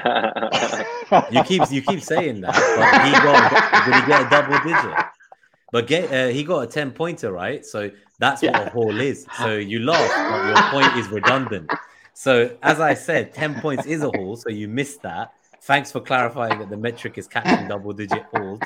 I let you ca- catch. no, it's not. there. It's not. It's catching two returns. It catches two Fair. returns. It doesn't catch Fair. the bonus points. It So it's not a catches two points. returns. Fair Yeah. enough. No, I'll take that. But um, I think overall though, the people who owned like Saka, Martinelli, and Saliba, you were talking about single return. I call that triple return. I oh, like. oh no, sound- don't get me wrong. I owned Saka. I just wouldn't captain him. I owned Martinelli as well, and then I owned Gabriel, unfortunately. But What are your thoughts anyway, there then? I guess so because people don't have players to sell. Hold- Some people have double hold. Arsenal, right? hold, but long hold. term, you got the likes of Maddison at cheaper than Martinelli and Saka. Like, you know, Rashford is someone who people thought they were going to keep all season. Same with Bruno. They're now debating that. So, with another week's information, like, where are you going to go? It is what I mean. Like, are you going to, like, who, which midfielder are you selling to get the exciting one you want? Like, you know, are you selling like a Salah. Mitoma? Salah. it's easy. It's so easy. I You just keep sell saying Salah. this, but how will you sell him if he gets like a five goal captaincy return for you next week? You're going to tell me What gonna you do? him? Do you want me to put it on my screen? And do you want me to put it on the screen? I'm and what you do Bradley, is you press a you press a little button. You press a little oh, button Oh, which dear. says transfer. Then when you press the little button with transfer, you transfer. You go out, I think, and then you then what you do is you then select someone else, and then you go transfer in. That's how you transfer him. But the main point is, if you didn't have Salah, like some of these Bruno teams don't, would you be selling your second United mid or your second Arsenal mid if that was four of your midfield with like a six point five, right? It's that is you selling? tougher. That is a lot tougher because that double doublers, which I was set up with at the outset as well, that double United, double Arsenal. I still don't dislike it. I, I didn't like Manchester United, but I don't dislike that double double. So it's not That enough to have scared you the first game week. Yeah, you want to see what United do in the next fixture I do. before you make yeah. any rash decisions. no Definitely. pun Ra- Rashford decisions, yes, absolutely. Yeah. Okay. But- Yeah, no, so anyway, we dive we divest. We've had an argument about Arsenal. Now, Gabe, uh, my metric's not broken. It's just different. Just a bit like me. Um, tell us about the tactics of this one. I mean, Martinelli against Joel Ward. That's it. That that's that that's what you have to know. Like Saka, if Saka plays the way he played in game week one, then then Saka like like Saka's fantastic every single week. If he plays the way he, he played the game before that, then he's not right. Same and then the same, but for the inverse for Havertz, for example, if Havertz plays the way he played in the Community Shield, then he's an obvious every week. If he if he's as involved as he was in game week one, then he's not an option, right? Because in game week one, Arsenal was so focused on that right hand side that um that Havertz didn't really get much. In fact, Martinelli went over to the right hand side just to get a whiff of the ball a little bit. So, um, but you know, so I, I think whether I think that the zonal is just going to be game and situation dependent uh, for for Arsenal, just kind of like whatever opens up, that's what they're going to use. But I, I think if we're looking player by player matchups, I think Martinelli against against Joel Ward is um, is the way you got to go here. I think That's- just that's one thing on Martinelli as well. There was a lot of talk of obviously his threat to his minutes, but the performance he put in in game week one off the ball and the work rate, and like I saw him lose the ball and go back and take it, the hunger. Arteta actually called it out in the post-match interview and was like explicitly said, "This is what I like this week, not what I saw versus City." And he's like, and you know, when he can do this, he's like, like yeah, he's going to play for me every week, every game. Like, um, Mhm. so until the Champions League comes, I think if I was going to pick, just going back to the other question, like I'd, I'd personally be looking to sell maybe like a Bruno if I had him over like a Mhm. second Arsenal attacker. But things may change, right? After another week. Um, Yeah. In terms of predictions, and let's go to the next matchup from here. Um, what do you expect? Because obviously the FDR and the net XG kind of diverge and disagree. what, what's everyone's kind of predicted scoreline? We'll clip this one and we'll see how each of us get on, and then we'll go to the next matchup. But just the scoreline. la- isn't this the last one? I think this is the last one. No, there's two No, more. there isn't- no, we I thought- skipped Chelsea, West Ham. We'll go. Ah, did we? Did we jump past it? All right, okay. Um, I, I think it's going to be. Uh, I think it's going to be one-one. One-one. Who's scoring for Palace? Eze. Yeah, probably. I can't think of anybody else. Yeah. Fair enough. Um, no, I think um, I will. Yeah, away. I think last year away from home, we, we were kind of top for clean sheets, and it was actually at home where we didn't keep any, mainly. And um, I think last year there was only one team. I think it was Fulham, who conceded as many goals when ahead at home that season, and that's like over a whole season long. So I do hope we shore up at home if we have any chances to really go for it this year. But away from home, I do feel that we might just play a more traditional back four and like respect Palace a bit more than we did at home against Forest. So I'm I'm pretty confident that like like if Zinchenko was back and he's put an Instagram post saying happy to be back, if he was you know going to play at left back and you got Gabriel left centre back, I'm pretty confident in this fixture that will be a lot tighter. So I think it just depends on the whole what's the system, and that's the one thing to say about Arsenal. Maybe a reason to sell down the line is these players might change quicker than you ever imagined under Arteta. It's going to be full Pep level rotations. Um, he's never had the chance to have this many players to do this with. But let's go to the next game, which I've skipped, as we said. So I don't Yeah. know where we were with it, but I believe, or Where it might not it? even be in here. Yeah, it's not even in I here. don't know where. Gabe. Is it not there? Oh, well, anyway. no. Well, Got in the London No, derby. No, Chelsea, Chelsea West Ham. I, you can get Right. on, Okay. Let's just talk about Chelsea West. Gabe, have you got the have you got your uh, information there? So do you want to Yeah, just talk about it? Yeah, just I'll talk it bring it up. over. The it is. podcast listeners won't miss the data. either Podcast way. listeners won't give a won't, won't give a hoot. Yeah, Chelsea, West Ham. Chelsea uh, net XG 1.23. West Ham 1.29. Interestingly, um, let's see. Goalkeeper involvement, kind of minimal here. Um, FDR has West Ham 1.8, Chelsea 0.2. So the FDR agrees with with net XG and liking West Ham slightly more than Chelsea. Um, zonals, Chelsea, uh, West Ham's left 3.6, Chelsea center 3.3 are, are the two of note. Uh, the matchups we're looking at, um, nothing really stands out. Maybe big chance matchup for West Ham at 2.7 could indicate like three big chances is quite a lot. Um, and the goal predictors slightly favor West Ham as well. Um, in terms of the tactics, I think uh, like what, what what Lucian was talking about is everything from from West Ham does go to Bowen, um, but Bowen isn't doing much with him, and it's quite low xG chances that he's getting. So Lucian was saying like uh, West Ham are highly dependent on uh, set pieces, and I think that could be the case here again. Um, from Chelsea's perspective, I think a lot of people are talking about Nicolas Jackson because how many things they saw him do. Um, but I, I, I still don't trust his finishing. I think he's extremely raw in, in, in front of goal. Even with his movements, he's going to be inconsistent. Um, so I, I, I still prefer. I mean, I think that the best atta- attacker on Chelsea is Chilwell for me. Oh, and um, and the, the who's on pens for Chelsea? It, it's going to be it's it, it'll likely be Enzo Fernandez. It's going to be Sterling. Yeah, I'm At gonna- five I'm gonna- At I'm gonna five call it. million. It's going to be. Sterling. I'm going to call it from now, guys. I'm calling it from now. You heard it here first. Um, We've already promise you. touched. We touched a bit on Chelsea already, Brad, haven't we? Um, you, you're a Ch- Chilwell owner already, I take it. Yeah, Chilwell and Yeah. um, with a view for more. Yeah, yeah. Are you Just depends who would be. Uh, yeah, uh, you said James. Yeah, so James and Colwill are on the radar. Um, wasn't the original plan. It was actually to go double attack with Sterling and Jackson, but that's pretty. It's become pretty flexible because of Alvarez and Richarlison becoming options. So those two creates like a four. Um, and then game week four, I'm eyeing up a defensive transfer for either Gabriel or Estupiñán, depending on minutes and fixtures. Um, for Estupiñán getting slightly worse. Um, and then it's appetite for risk really with James versus Colwill. Um, James coming off early could actually be good if they're getting clean sheets wrapped up and get him off, put him, wrap him up in cotton wool. But the attacking returns could be there. I saw someone mention about Colwill's um, bonus point potential. Um, but if if they're going five at the back as a regular occurrence, or even I think Potts actually said that it was actually a four at the back with Chilwell playing left mid. Um, but if James and Chilwell are getting forward, I think they're no brainers with their potential attacking returns. But the thing with them Yeah, is you actually have to get on them early in week three because yes, they have good fixtures from four to eight, but their best fixture is week three. So you kind of don't want to miss the bus. Yeah, I I think that's roughly where I am as well. I tell you what is interesting, Gabe. How how how uh, refreshing it is to to actually have a guest on who doesn't have any hidden agendas about players like we do. or, Maybe or doesn't key to appear to, anyway.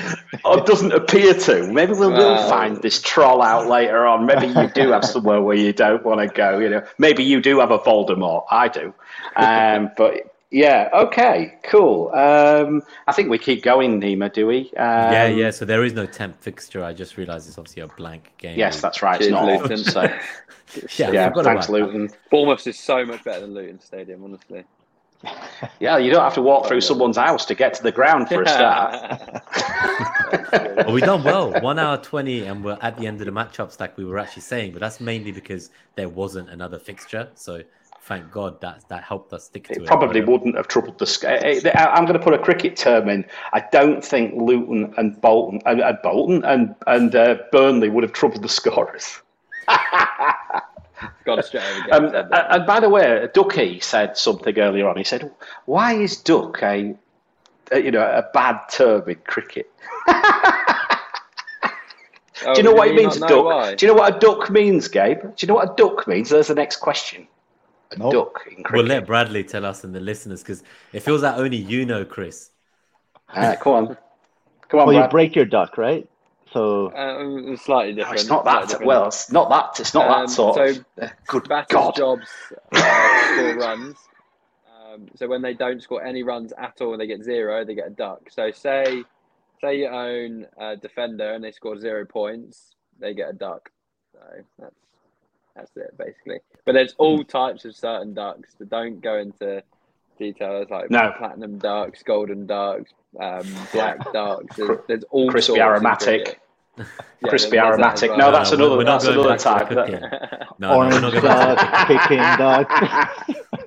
Great racing duck. Um, um, uh, next five matchups, guys, very, very quickly. Um, I'm just going to timestamp it just from the perspective of people can come back and have a look at it. One hour 22 um, to come and look at it. But who's, who stands out on fixture difficulty? Well, hardly surprisingly, the, the, the uh, template stays very strong. Manchester City, Manchester United, Newcastle, Liverpool, Brighton, and to a slightly lesser extent, Arsenal and Spurs from attack. Manchester City, Crystal Palace, Brad, are, are still.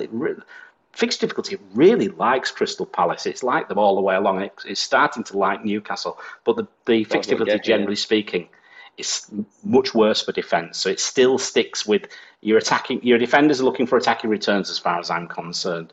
Uh, NetXG, I'll uh, just very quickly say, almost uh, jumps Manchester City and Arsenal out, and Newcastle, then Spurs to a slightly lesser extent.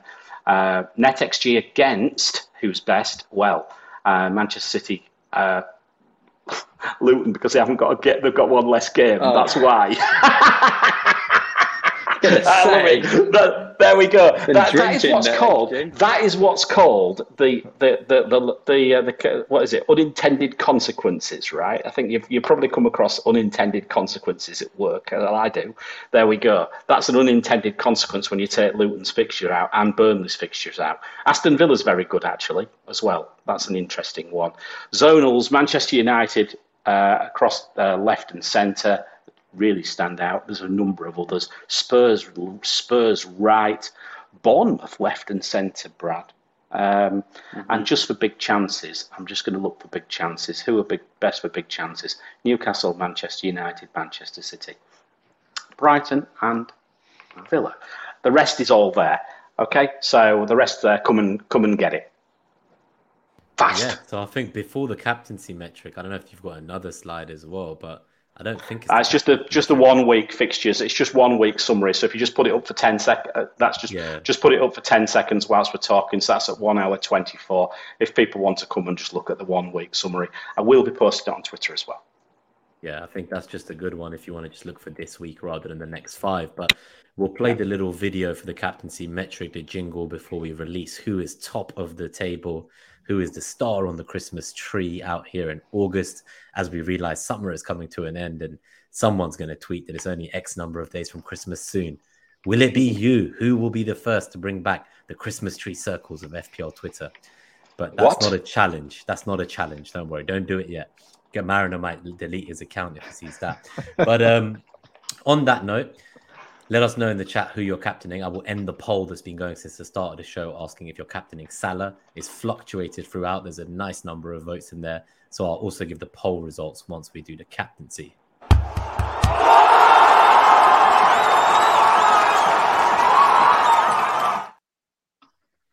Okay, well, it's very close and it's a two horse race between the two people who you'd probably have expected it to be Salah and Haaland. Now, the minutes are still not updated. Um, the, we can play with the metric in a few minutes. Uh, you may find that by the time we switch the or normalise the minutes, we might find that Haaland might jump slightly above Salah, but we'll see. Um, what's the key takeaways of all this? Um, let me go through them for a start in order. Top five: Salah, Haaland, Watkins, Maddison. Maddison sat there, and Gibbs White, followed by Awoniyi. So two Forest players sitting there. Caveat: we are using data that we have absolutely no idea with for Sheffield United. So the if you are if you if you are I don't know mad enough, but I think that's maybe the wrong term. But if if if you're a bit maverick enough to go for a Forest player on the back of this, the caveat is, of course, is that we don't really know much about Sheffield United. Salah, though, um, his his uh, last six for returns is top on the. This is all by percentile, Brad. Just to let you know. Um, mm. So he's 94th on minutes, uh, 71st on hauls, 100 on returns, 92 on points, 97 on fixture difficulty, um, 83 on fix, on net xG. So they they coincide quite well. Net xG again suggests he doesn't get a point for a clean sheet in captaincy. By the way, there we go. There's a little point for you. He doesn't get his clean sheet point according to this. Neither um, does big chances in. Yeah, big chance involvement. Big chance involvement, 85. Yes, Haaland doesn't anyway. Uh, and uh, zonal involvement's 99, gives Salah a 90. Haaland, um, better on hauls, slightly worse on returns, slightly better on points. Fixture difficulty 90, net XG 77, big chances 98, zonals 98. I think this is the key with Haaland is that he's just involved in he's, he's just involved in pretty much everything. Uh, Watkins, 100 involvement, big chance involvement as well. So I think he's quite interesting. But there is that deviation, Gabe, on Watkins with respect to the net XG against the fixture difficulty, which is quite interesting. Um, and also, Watkins doesn't haul; he just returns. So again, you know, now the thing is, if Salah had um, I'm, I'm, just going to add the uh, the metric to the screen now so that we can play around with this. And the first yeah. thing I've done for the people in the chat, I've, this will be the yes. way forward this season as well. If you've yes. not tuned in, we're going to live update our narrative. So put in the chat so, what you want to find out where certain players would move to. Yeah, we're going to tweak it a little bit. But the first thing we've done actually, we've bumped, I've bumped um, Bryan Mbeumo's numbers uh, minutes wise up Okay, and I've just bumped that up, and that's pushed him um, up now to third. Okay, you'll see that there. So he's again it round and round about. Now, if Salah had have hauled, he would have gone to 100 almost certainly. That pushes him away from Haaland. But if Haaland's minutes are the same as Salah, that pushes him right back up to that pushes him right back up to Salah if I'm brutally honest with you, this is Haaland is not a bad captain to pick at all against Newcastle. I've maybe made my bed with respect to Salah by owning him. I think for that reason, I'm probably going to captain him because I own him. I don't mind going against him a little bit, but I think I might need a big sofa. Um, showing up here. That's, I mean, obviously, we can bump Maddison's minutes up as well. Uh, let's say to that, he bumps him up to third. Awoniyi. The troubles with Awoniyi look is Awoniyi Gibbs White. Awoniyi's numbers have been brilliant towards the end of last season. He, he- did he has he returned in five or six games, Gabe? I think he has, something like that. But his minutes are really poor, and even then, he came off the bench this week, didn't he? I think he came off the bench this week again against Arsenal. He didn't start. So if that's the case, you know, I mean, if Awoniyi started and played, he's, he's up, he's up there as well. So what can you it could look Jota? something like that. Can, can you change Jota's minutes from 19 I can. to center? Yeah, yeah, I can. How high would Jota go? 77 fourth. Okay, that's not bad. So yeah, so there's a lot of context, as Gabe says, like it shows the effect of the context on the data, as he said in the chat. So But this, but whilst we're talking about roast duck and ducks and cricket and everything else, let's just bring Ducky in with his with his uh, with his uh, Trent captain. Um, this is the problem. It's his net XG against. It absolutely hates them. Um, you know, um, the attacking metric, uh, uh, the, uh, the sorry, the fixed difficulty for defence is not that bad from my side, 72. But Gabe's net XG, it detests. It detests Liverpool. Um, even if it was, even if it was the same as mine, 72, it's still not great. And the reason is his big chance involvement isn't there. He's not really that involved. He's not as involved, and we do tend to track big chances on on this metric rather than just chances. Okay, so if you look at Trent's big chances, it's only 25, so that's quite low. Um, but yeah, so that's roughly where it is. I'll obviously unfilter all this later on and just move it back to how it was. But um, Brad, I'm going to come to you first. Um, Mhm. I'd like to ask you a general question. How do you pick your captaincy? How do you pick your captains? Um, I'm very much a fixtures player. Um, I guess in the past, you know, I've sort of we've actually had to make some decisions with regards to captaincy, and but you know, with the last year and and this year, it's a lot more straightforward and just going for the robot. But um, you know, and if an injury happens or you know Pep really does re, um, rotate him a lot, then it will be interesting to see um, sort of people where they go um, after Haaland. But generally, I'm looking at uh, teams like percentages, uh, percentage chances to score sort of two plus goals, three plus goals, um, and just how much I'm I'm backing that player to be involved. Basically, like someone like a focal point, um, the sort of talisman of their team, like Eze is Haaland, Saka, like people, players like those. Um, Salah as well, obviously for Liverpool. Um, yeah, generally don't sort of go against the crowd too much with captaincy, despite being one of those that says, "Oh, I thought about it, but I, I didn't go for it because like to stay with the crowd, and ultimately we're judged on our ranks, I guess. Um, so I like to play it fairly safe, I reckon. Yeah. I mean, Gabe, I'm just going to say this. This is a sort of like a, it's slightly different because it's two different players, but and two different and instead of being one team, it's two different teams. But it's got a bit of a game week 36 Wilson and Isak sort of feel to this to hmm. me. It, my gut is telling me Salah. I am scared to death of Haaland.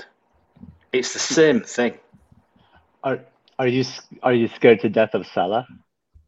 No, Ownership's too low. Well, I'm, well, I'm, I'm so scared. To, look, I'm, I- I've, I've made my bed almost to lay in it because I've obviously brought Salah in. That's the whole plan was to captain him this week. Everything which I think about Bournemouth, everything we've spoken about Bournemouth, about Bournemouth being gung ho, attacking, everything like that. You know, the four-two that we talked Mm. about earlier on, the fact that Salah's nailed supposedly, unless it's been unless it's the Teddy coming out of the cot the other day has caused him to be benched. With if that's the case, you'll hear the smash from uh, Phoenix, Gabe, or in fact LA. I think you're there this weekend. But but no, I, I I'm very happy captaining from you know Salah from a perspective. I've got I've got the reasoning behind captaining Salah. Yeah. I'm just obviously I can see that Haaland's a good captaincy shout too, and the I- I EO's think- going to be there with him. I think I think probably the fear is coming from the ownership, and the the the desire to captain Salah is coming from your analysis. So I, I would say just trust your your gut and your own analysis, and let to hell with ownership. Just just like go go with your analysis. I'm I'm doing the opposite, obviously, but uh, but I I think um I I'm just going with the ownership captaincy pick every single week. I don't care. You know what so, you've done um, there, Gabe? You you've brought back the old is it game week nine Havertz gate when it was against Norwich and, Salah went mental against Man United. It's going to be roles reverse now. Haaland hat trick. Salah goes off injured, 50th minute. Thanks for coming. Cheers. Get sold to Salah. It could come following game week.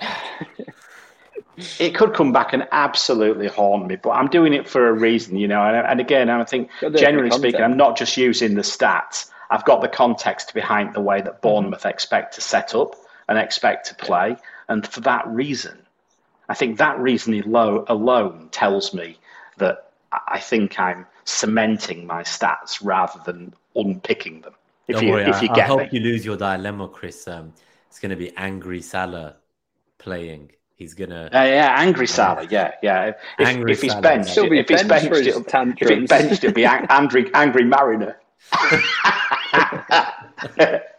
as, as long as there's a player like as highly owned as Haaland in the game, I think captaincy is dead in FPL.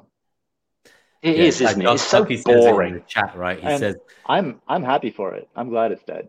May may it stay buried six feet under. It makes never, it less swingy. Yeah, it makes it less swingy for me throughout the yeah. season games. Yeah. focus on my rest of my team. But that's why I'm also going with Salah like Mariner because end of the day, like I had him for this week. I I wanted to try and get a good swing. If it goes wrong, we survived like 30, 40 point swings on Salah last season at points, and we mm-hmm. came back in our seasons. So people were getting really angry over like three, four points here and there between like Gabriel and Saliba in game week one saying that they're going to quit FPL mm-hmm. Twitter, delete their account. Like, I was like, it's three, four points, man, from like a defender that's five million. Um, you know, we, we faced much worse last season, and most of us like carried on, we trotted through, we didn't let the, the website crashes as well. Yeah, the website always crashes, which is a it's, it's a good one. But I'm trying to get me to swear. So that you're trying to get me to swear, Brad, aren't you? That's what it is. You, are trying to get me to swear about. okay, why don't we go to the live Q and A? We have about 14 yes so far started. Yes, we'll get Bradley's opinion on some of these as well. Absolutely, Brad. You're, you're about to get. You're about to get. Uh, yeah, we've, we've got the opening bowler. We've got the opening bowler coming screaming in at you now. So all these questions are all coming flying at you. So that's what you're here for. yeah, and uh, yeah, if you've enjoyed this show, guys, if you found it entertaining, you've laughed with us or at us, please do hit that like button. I think there's been over 50 people here most of the show. It's been a pleasure to have you here with us this Wednesday evening. But yeah, let's uh, go to the first one. So this one is a straight kind of transfer or save one. So as you can imagine, I think it's a common dilemma in game week two. So Nalanla, they ask, all I need to know is should I do Foden to Mbeumo or save the transfer? Save. Easy. Next. Save. Next.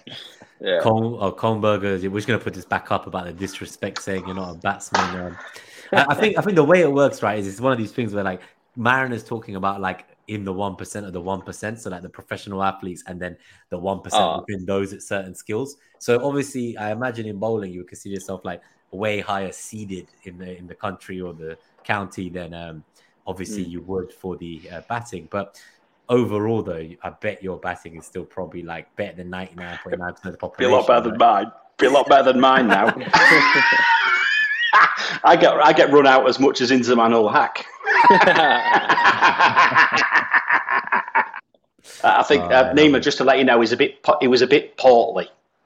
I see. So okay, so you yeah. know him well.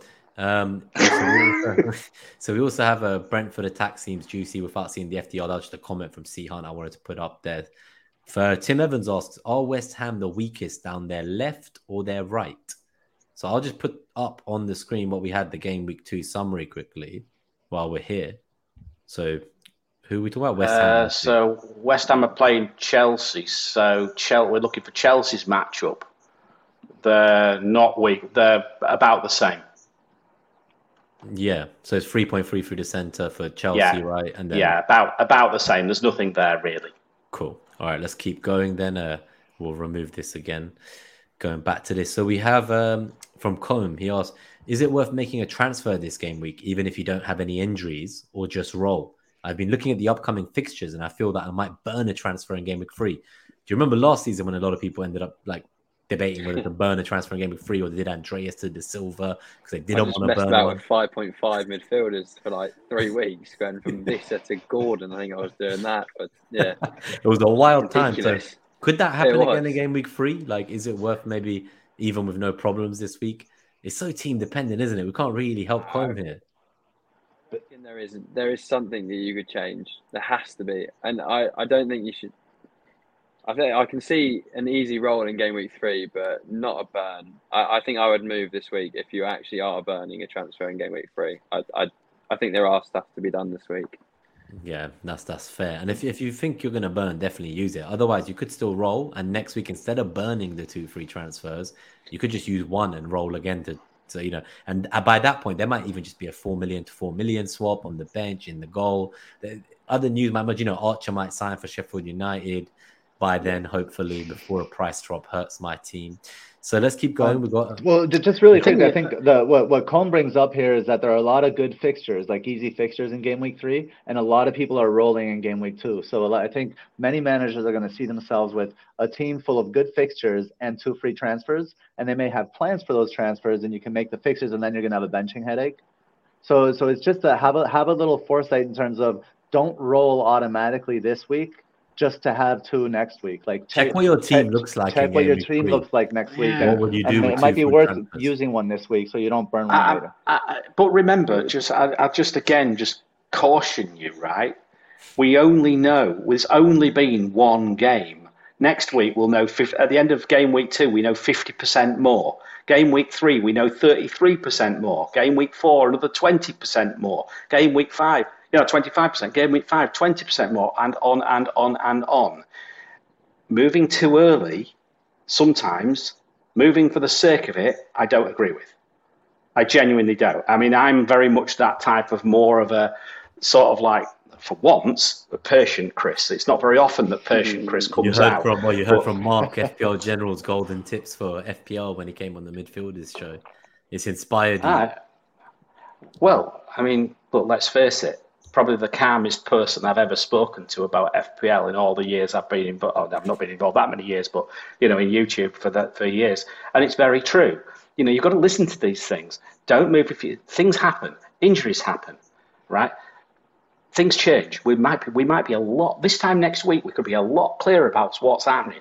Do you right? know the way I look at it, Chris? So for me, be careful. Yeah, for me, my, be careful. Yeah. So my thing is, if I've got eleven, I'm willing to play, or if I'm already like benching one person, I've got a benching headache. Like some people asking in the Discord, the haulers, they were already benching the likes of you know one of Jackson, um, Diaby, or you know like a Gabriel or something, or Saliba even. So I was like, you know, like what's the upside really? Like moving a five million or four and a half million defender to another one of those you know, and then next week one of your key players gets injured or something, or someone huge comes through with like a big price rise, and you're now one transfer behind everyone else, and you've changed yeah. the position that like, okay, if I get it, if it's like a Chilwell, you want the long term, but generally, what is the points difference they're going to gain in that week that you got them early before everyone else? Like, was it worth an extra four points from a four and a half million defender if you even get the gain? To now not be able to act on double the information, as Chris says next week. So for me, it's more about information, I think, and just not trying to kind of make transfers that don't have big upside. And I don't think I'd ever burn next week. Even if my whole 11 looks great, I would sell players from good teams. I would do it. Like I would sell United or Arsenal whoever I need to sell to get the next two if I'm going to make a big move. Because end of the day, you said we need to stop being afraid. We're also afraid mm-hmm. about the captaincy against Haaland. That's fine. Yeah. But don't then be afraid. What did we say in pre-season? That's where the fun is now. It's the other exactly. And what did we say in pre-season about stop being afraid? Stop mm. being afraid, but also be a little bit, you know, also be just that little bit more. Uh, you know, just just take a breath every now and again. Don't knee jerk. Don't react too much. Brad, you you strike me as a planner. Of yeah, you, you, Sally, you're, you're, you're a bit of a planner, aren't you? Yeah. Two top yeah, two Ks for anyone who missed it. I think this is where I actually gain a lot more on people because like casual players will ask me like, "Oh, how do you do so well?" And I'm like, "Well, I plan it all like five, six weeks in advance, and and obviously, and then I get like the content creators out there as well, and and the more engaged managers will sometimes advise against it, and I, I get the whole reasoning behind it. Like one injury happens and your whole plan tears it up and stuff, but I like the plans are always fairly adaptable. Like I said in my game week three plans, it's not Sterling and Jackson are coming in. I've got like four, five different avenues it can all go down, and I think it's, I think it's one of the best tools to be able to plan in advance. And I know when I'm doing well in climbing ranks, it's when my team sticks to that plan and I've suddenly got 11 green fixtures, and then the next week I rotate one in, one out, another set of 11 green fixtures, and then I'm like, well, you're laughing at me for planning five, six weeks in advance, but hmm. you know, like for example, I've already earmarked a game week nine wildcard, and I'm looking at fixture swings already just to try and get any gain that I can now on people because there's so much data out there. Like everyone's got good teams to start with, and like the, any bit of help that you can get, I'm there for it. But you got to wait for the yeah. people to make the mistakes. That's what I love with the planning, right? Yeah. So like right now, yeah. someone was telling me, you know, it's like nine days before you can even make like the next game week free deadline, and this was like a few days ago. They were like, you know, like in nine days' time, I might feel very differently about a lot of what I've just said tonight. Um, mm. It's a mm. long time to wait, and I can see you get itchy mm. fingers. Mm. You see rising assets, you see dropping assets. Yeah, you, you, go away from your plan. You spend months planning this game with one team, and now it's like let me just throw them all out. So I think you're right. The last edge is trying to find the time when maybe you identify as a chance to reset your team. Because I think the first wild card this season will be a lot more important than last season without the unlimited transfers at the World Cup. Without the extra one, yes. So you could yes, be waiting a long totally. time till your second wild card. If you wild card say game week eight, nine, as you say, you want to set that far. You want to plan like you're saying because you might yeah. not do it again till 28. Like that's another yeah, that, game weeks. This middle period will be long. If I do go in game week nine, then I think uh, James on uh, Planet FPL was talking about some of the double game weeks, and he was talking like mid game week 20s, and then some of the later double game weeks are way back in um, like 36, 37. 36, and it's like 37, yeah. You you're not going to wild card in 35, so that second wild card might be coming in 25 to 28, and then you have a 10 week stretch at the end. So that middle period will be quite long for me, but I always feel mm. that first year that I had a great year, I started off and went off like a train, and then I kind of just held my own, and I lost a bit of ground at the end of the season. But, but then I did it completely differently last year.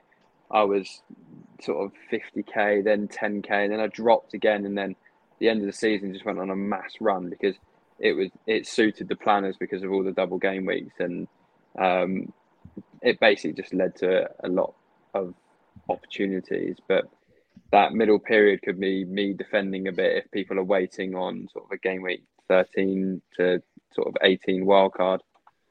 No pressure, but I'll be rooting for the third top 2K finish for you. I give them yeah, 1Ks. I call them 1K. It starts with a one. I'm calling them 1Ks. Yeah, yeah. People, a lot of people be giving so me aggro on Twitter, on Twitter about that. But... Yeah, I'm like, no, man, I'm giving that 1K, man. I, I, was on. I was on for a two-figure finish, and then then I listened to Nima. No, you still say this, but it was your own decision. You were. I told you don't buy um, Werner. I'll, I'll, never forgive you. Yeah, it's, it's okay. Should we take some more questions? But no, yeah, I, honestly, Brad, it's really interesting what you're saying. I hope the haulers have took it on board because mm-hmm. you talk a lot of sense. A lot of sense. Thanks, mate. Cheers. Yeah, that was really interesting to hear about your process as well. Um, FPL Rubber Ducky, would you drop a Brighton player for Chucky? Um, I've got Chucky and I'm worried that he's, yeah. Yeah, I'm I'm worried that he's blocking like my third Chelsea spot now that I've got him. Um, I'm worried about him actually. Out the eleven. Who's Olise out for? Because he's rumored to come to them as well, isn't he? Yeah, there's a lot. I think it's quite a while. Caicedo hasn't started yeah, yet. Like, and he's four point five million. He's four point five million. At the end of the day, once you've got these couple of, I just need to get him through game week four, three, and four, and then uh, you know potentially Eventually I can start thinking, decide what to do with him. Yeah, yeah, yeah, I mean, look for me, I just look at it and think, you know, now now we've only really got Jackson as an option up front, and there's a lot of rotation going, and I'm not that keen on Sterling, quite frankly. I think I'm quite happy with two defenders and Chucky at the that's, moment yeah, to go in. Debate. Cool. I think Alex Martin asks, who would you bench out of Bruno, Rashford, Pedro, and Diaby? Now, this is I a tough the, one. the best one is Diaby. So you're playing Diaby, no question. I think that's purely on fixture. I think Rashford's better than Bruno, so you've got to play Rashford. And then And I then think comes it's between the other Bruno two. versus João Pedro. For me, I could never. So for me, I love how you've done it based on the fixtures. As you say, you're a fixture Yeah. manager. I would be Yeah. picking between Pedro and Diaby all day. Like if I had Bruno now and I missed, but, but imagine it's like you didn't go for Salah for game week two. Bruno is the one in that slot, and then he's not going to play. I don't know if And I then can I- do that to myself. I guess the other thing that comes into it is ownership, but they're all. I mean, Diaby's your biggest differential that would wouldn't hurt Mm. you if the other three did haul. That's the way I might have looked at it. Yeah, on the ownership early me- on in the pack. I'd be tempted to go João Pedro bench. Yeah, It's him I think or I'd do Bruno. the same. I can. I I, think I'd pre- I- I know you- Spurs, I, I I, I can't- see the disappointment from Gabe, but we'll keep going. 'cause I, I has to be can't bench. fire. I can't bench an Uh, 8.5 million player. I can't bench Yeah, an that's- 8.5 that's the million other player. I can't do That's it. The. Just- Price But does not equal points. I, I know. right, I know. You can't trade him in. Or like, like, I have the most expensive. No, it doesn't that way. You want to get the players with the João points. Pedro needs to be punished for that six-yard open goal miss as well. He needs to sit True. on people's benches. That's- so. That's a fair and point. we were actually. picking up That's- balls. Yeah, that's Yeah, a, But I mean, I presume, Alex, you must have like eight attackers to be benching one of those four. You, If there's you like a have to have defender you're attackers. playing, if you're playing like four defenders again Yeah, over one of there's these, got to be a defender you can bin off. Yeah, let us know if you're in a Yeah, free man back I shape. agree. So chat's bench asked who captain Salah this week. You- You'd bench Bruno. Okay, well, it's good to get that answer in for Who- Alex just in Who case. captained Salah this week? Who is captaining Salah this Who is week? captain- I So, am. um, I am. We already know you are, so it's this Don't one's not for you. there. this one's for the poll. So the poll we ran, we just ended it. It was like, will you uh, captain Salah? There was 65 votes in the live chat. It ended up much closer once the numbers went up, but it's six, uh, 47% they will captain Salah, 52% won't captain Salah, and don't ask me what happened to the other 1%. Must be a rounding thing from Google. Someone is missing. So here. Salah's what? 15, 20, what? 25% owned? I presume this was just for who owned Salah. They said It's just in this Yeah. chat. Yeah, yeah. I'm just yeah. trying to roughly work out where he's going to be. I mean, at least Haaland's EO is going to be down a tiny bit if there are people jumping towards Salah. But Salah's not price hasn't gone up yet, has it? Salah's, Salah's price, price. hasn't gone up No, yet, no, has but his price is never going to Yeah. change. It's same He's not No. going to go up. Yeah, I don't Any think it's- idiots own him as well. You're going to try sell him in a week. Well, Like, well, I'm going to sell him in a week Yeah. or two. Yeah, yeah, this, this idiot he's going to get. Who uh, cares? He's going to get a But quick not- um, Ponzi scheme out of it, like raise 0.2 I just wish he'd scored that. I just wish he'd scored that other goal last week because then everyone would have That lumped on. I might have been. yeah. I might have made a point one on it. I might. He might have gone Yeah. up point two. I could have sold him at, tw- at twelve point six. Happy days. See you later. Right, from Leon. Made me profit. cash over someone like Gabriel, Matty Cash? We said we Yeah. like the Villa fixture. I think Yeah. I would with the uncertainty. Um, Gabe asked, Badiashile a risk to Colwill. So I think that is his main risk, right? And he's obviously on the way back from uh, injury. Another new signing, he's mainly like a right centre back cover for Thiago Silva. So there is a question: How long is Colwill nailed for? And I guess that's why you didn't go for him in game week one, isn't it, Marin? Marin? That's the reason why I didn't go for him because I thought, yeah, I, I, I didn't want to waste a transfer on a four point five defender. So, I need to see what uh, happens. when and Badia as it happens, I ended up with Gabriel. Yeah, that's probably where you also took the money out of Onana into um, Pickford. Yeah. as well. So that's a double whammy Yeah. for you. But um, yeah, I just wanted to lay that dagger in early game week one. I'm beating you this season, so I'm back. I'm back with a vengeance. Do you know how? Are, are we tracking captain metric performance Yeah. this year? Yes, we are. It, it fucked You up. have to. You have to. Yeah, It's you have to Well, actually. I mean, it's at zero I mean, yeah, he didn't do very well. last- I, I, I'm still smarting by that, though. I have to say. I mean, it was really that that Manchester United performance was pants. I never saw it coming. Did anyone see it coming? No. I think let's keep going. Lucky I'm Quick not having fire. that. Born for scoring, by the way. Yeah, so exactly. He asked to the podcast listeners, explain to me if Salah is a good pick in the captaincy metric, Trent has to be up there too. Uh, Salah, Salah's a midfielder. Trent's a defender. Trent relies Yeah, on yeah. clean sheets. Salah doesn't. I don't know, Ducky. Are you Chris, still gonna? I'm, I'm afraid. captain I'm afraid. Crispy aromatic duck. So, he, so Andy Martin in the house as well. He's having his lunch break. Good evening, mate. I've gone off Trent captain, but I feel that's just because he's come off a one pointer. Trent or Haaland cap this week. I think if I had both, I'd be going Haaland right now. Oh, 100%. Yeah. Go Haaland. Rubber as ducky. well. This is a Take good one. own. We'll start with you, Brad. Uh, what's your favorite duck sauce? Oh, no idea. I'm, I'm We- bad. we I'm- said so I'm many earlier. Plain. I, I spent most of my time in a Chinese takeaway after a game of cricket. I, I'm disappointed in you. Yeah, I'll, go- I'll go with hoisting. I'll go with hoisting. But um, yeah, I agree. been- Hoisin, yeah. so we've got two Yeah. final questions. We've got Rubber Ducky. Would you take a minus four to save 0.1 million, which is effectively 0.5 million at this? So I guess that's like your players dropping, or the player you want is rising.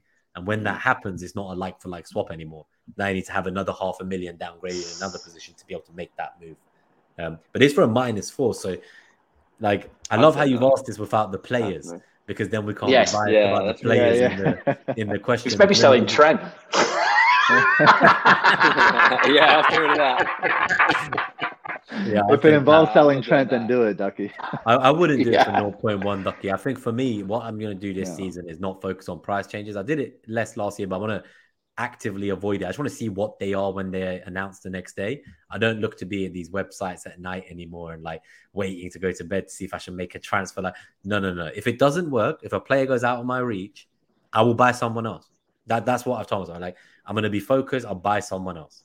I'm, I'm just not. I can't do it. I'm sorry, League's bro. Coming close to the deadline, there's so much value in waiting. With the- right, yeah, like, that value now point. when so many teams are the says the same. guy that got hurt twice by the website crash last week. Oh, yeah. So the final question from FFA, I've got Havertz in as a punt, but after the Forest performance, I'm slightly regretting it. Should I cut my losses and sell him for someone like Maddison or Diaz? So Diaz obviously has the Bournemouth home fixture. like. Maddison's got United. Um, you know, Maddison, especially longer term, looks a great pick. But what are your guys' thoughts? Would you, if you had Havertz now, would you just sell him for this I'd tend to away jump off. Yeah, I, I But who, think but who scoring, for? Well, Maddison or Diaz. So let's say if Maddison, you were going to do it. slightly longer Yes. term view. I think. I think I would go Maddison Diaz as well because nailed, to be fair, but I, I like Diaz, think but I just have that horrible feeling that Maddison, everything's going to go. There's so much going to go through Maddison, really, compared to. I think Mm. Diaz is. He, just got that slight risk. I think that's why I think I'd go on Maddison. So one thing I will say to Yeah, you, FFA, is um, I think like there's gonna be a lot more like opposition specific lineups from uh, Arteta, and I think Eddie got his run out and he did great, and like obviously like there's gonna be competition there, and the, but the other thing to keep in mind is Jesus isn't as far away as people think. So like I imagine he could be on the bench by the game week three at Fulham. So long term, I think like if you believe that him coming in and being way more technically gifted and being able to play with his back to goal more than Eddie, for example, he can bring out the best of the rest of them, and maybe that does allow Havertz more opportunities. One thing I will say is Havertz, from an attacker point of view, was pretty disappointing in that last game, but I think it's what he did off the ball that was interesting, like trying to block like passing lanes, and he, he was always kind of like dragging players up and down the pitch. So I'd love to see more from him getting into the box, but I just think with that lineup and that left hand pod, that's why I think we were so dependent on the right, Gabe, because at least that kind of link up between the likes of White and, you know, Saka and Odegaard, like it's a system that they've been used to. On that left, you know, you're bringing in Declan Rice, you're bringing in Havertz, Martinelli's playing with them, then you had Timber for a while, then you've got Tomiyasu. Like Martinelli's playing with like two different people out of the three man pod from last season. Mm. So it's going to take some time for those relationships to form. So I wouldn't necessarily give up on Havertz yet. I still believe that, you know, I would almost wait and see what the presser is like, see what, you know, if Arteta says anything encouraging about him. I promise it's not like Pep where he talks them up about being undroppable and always benches them the next game.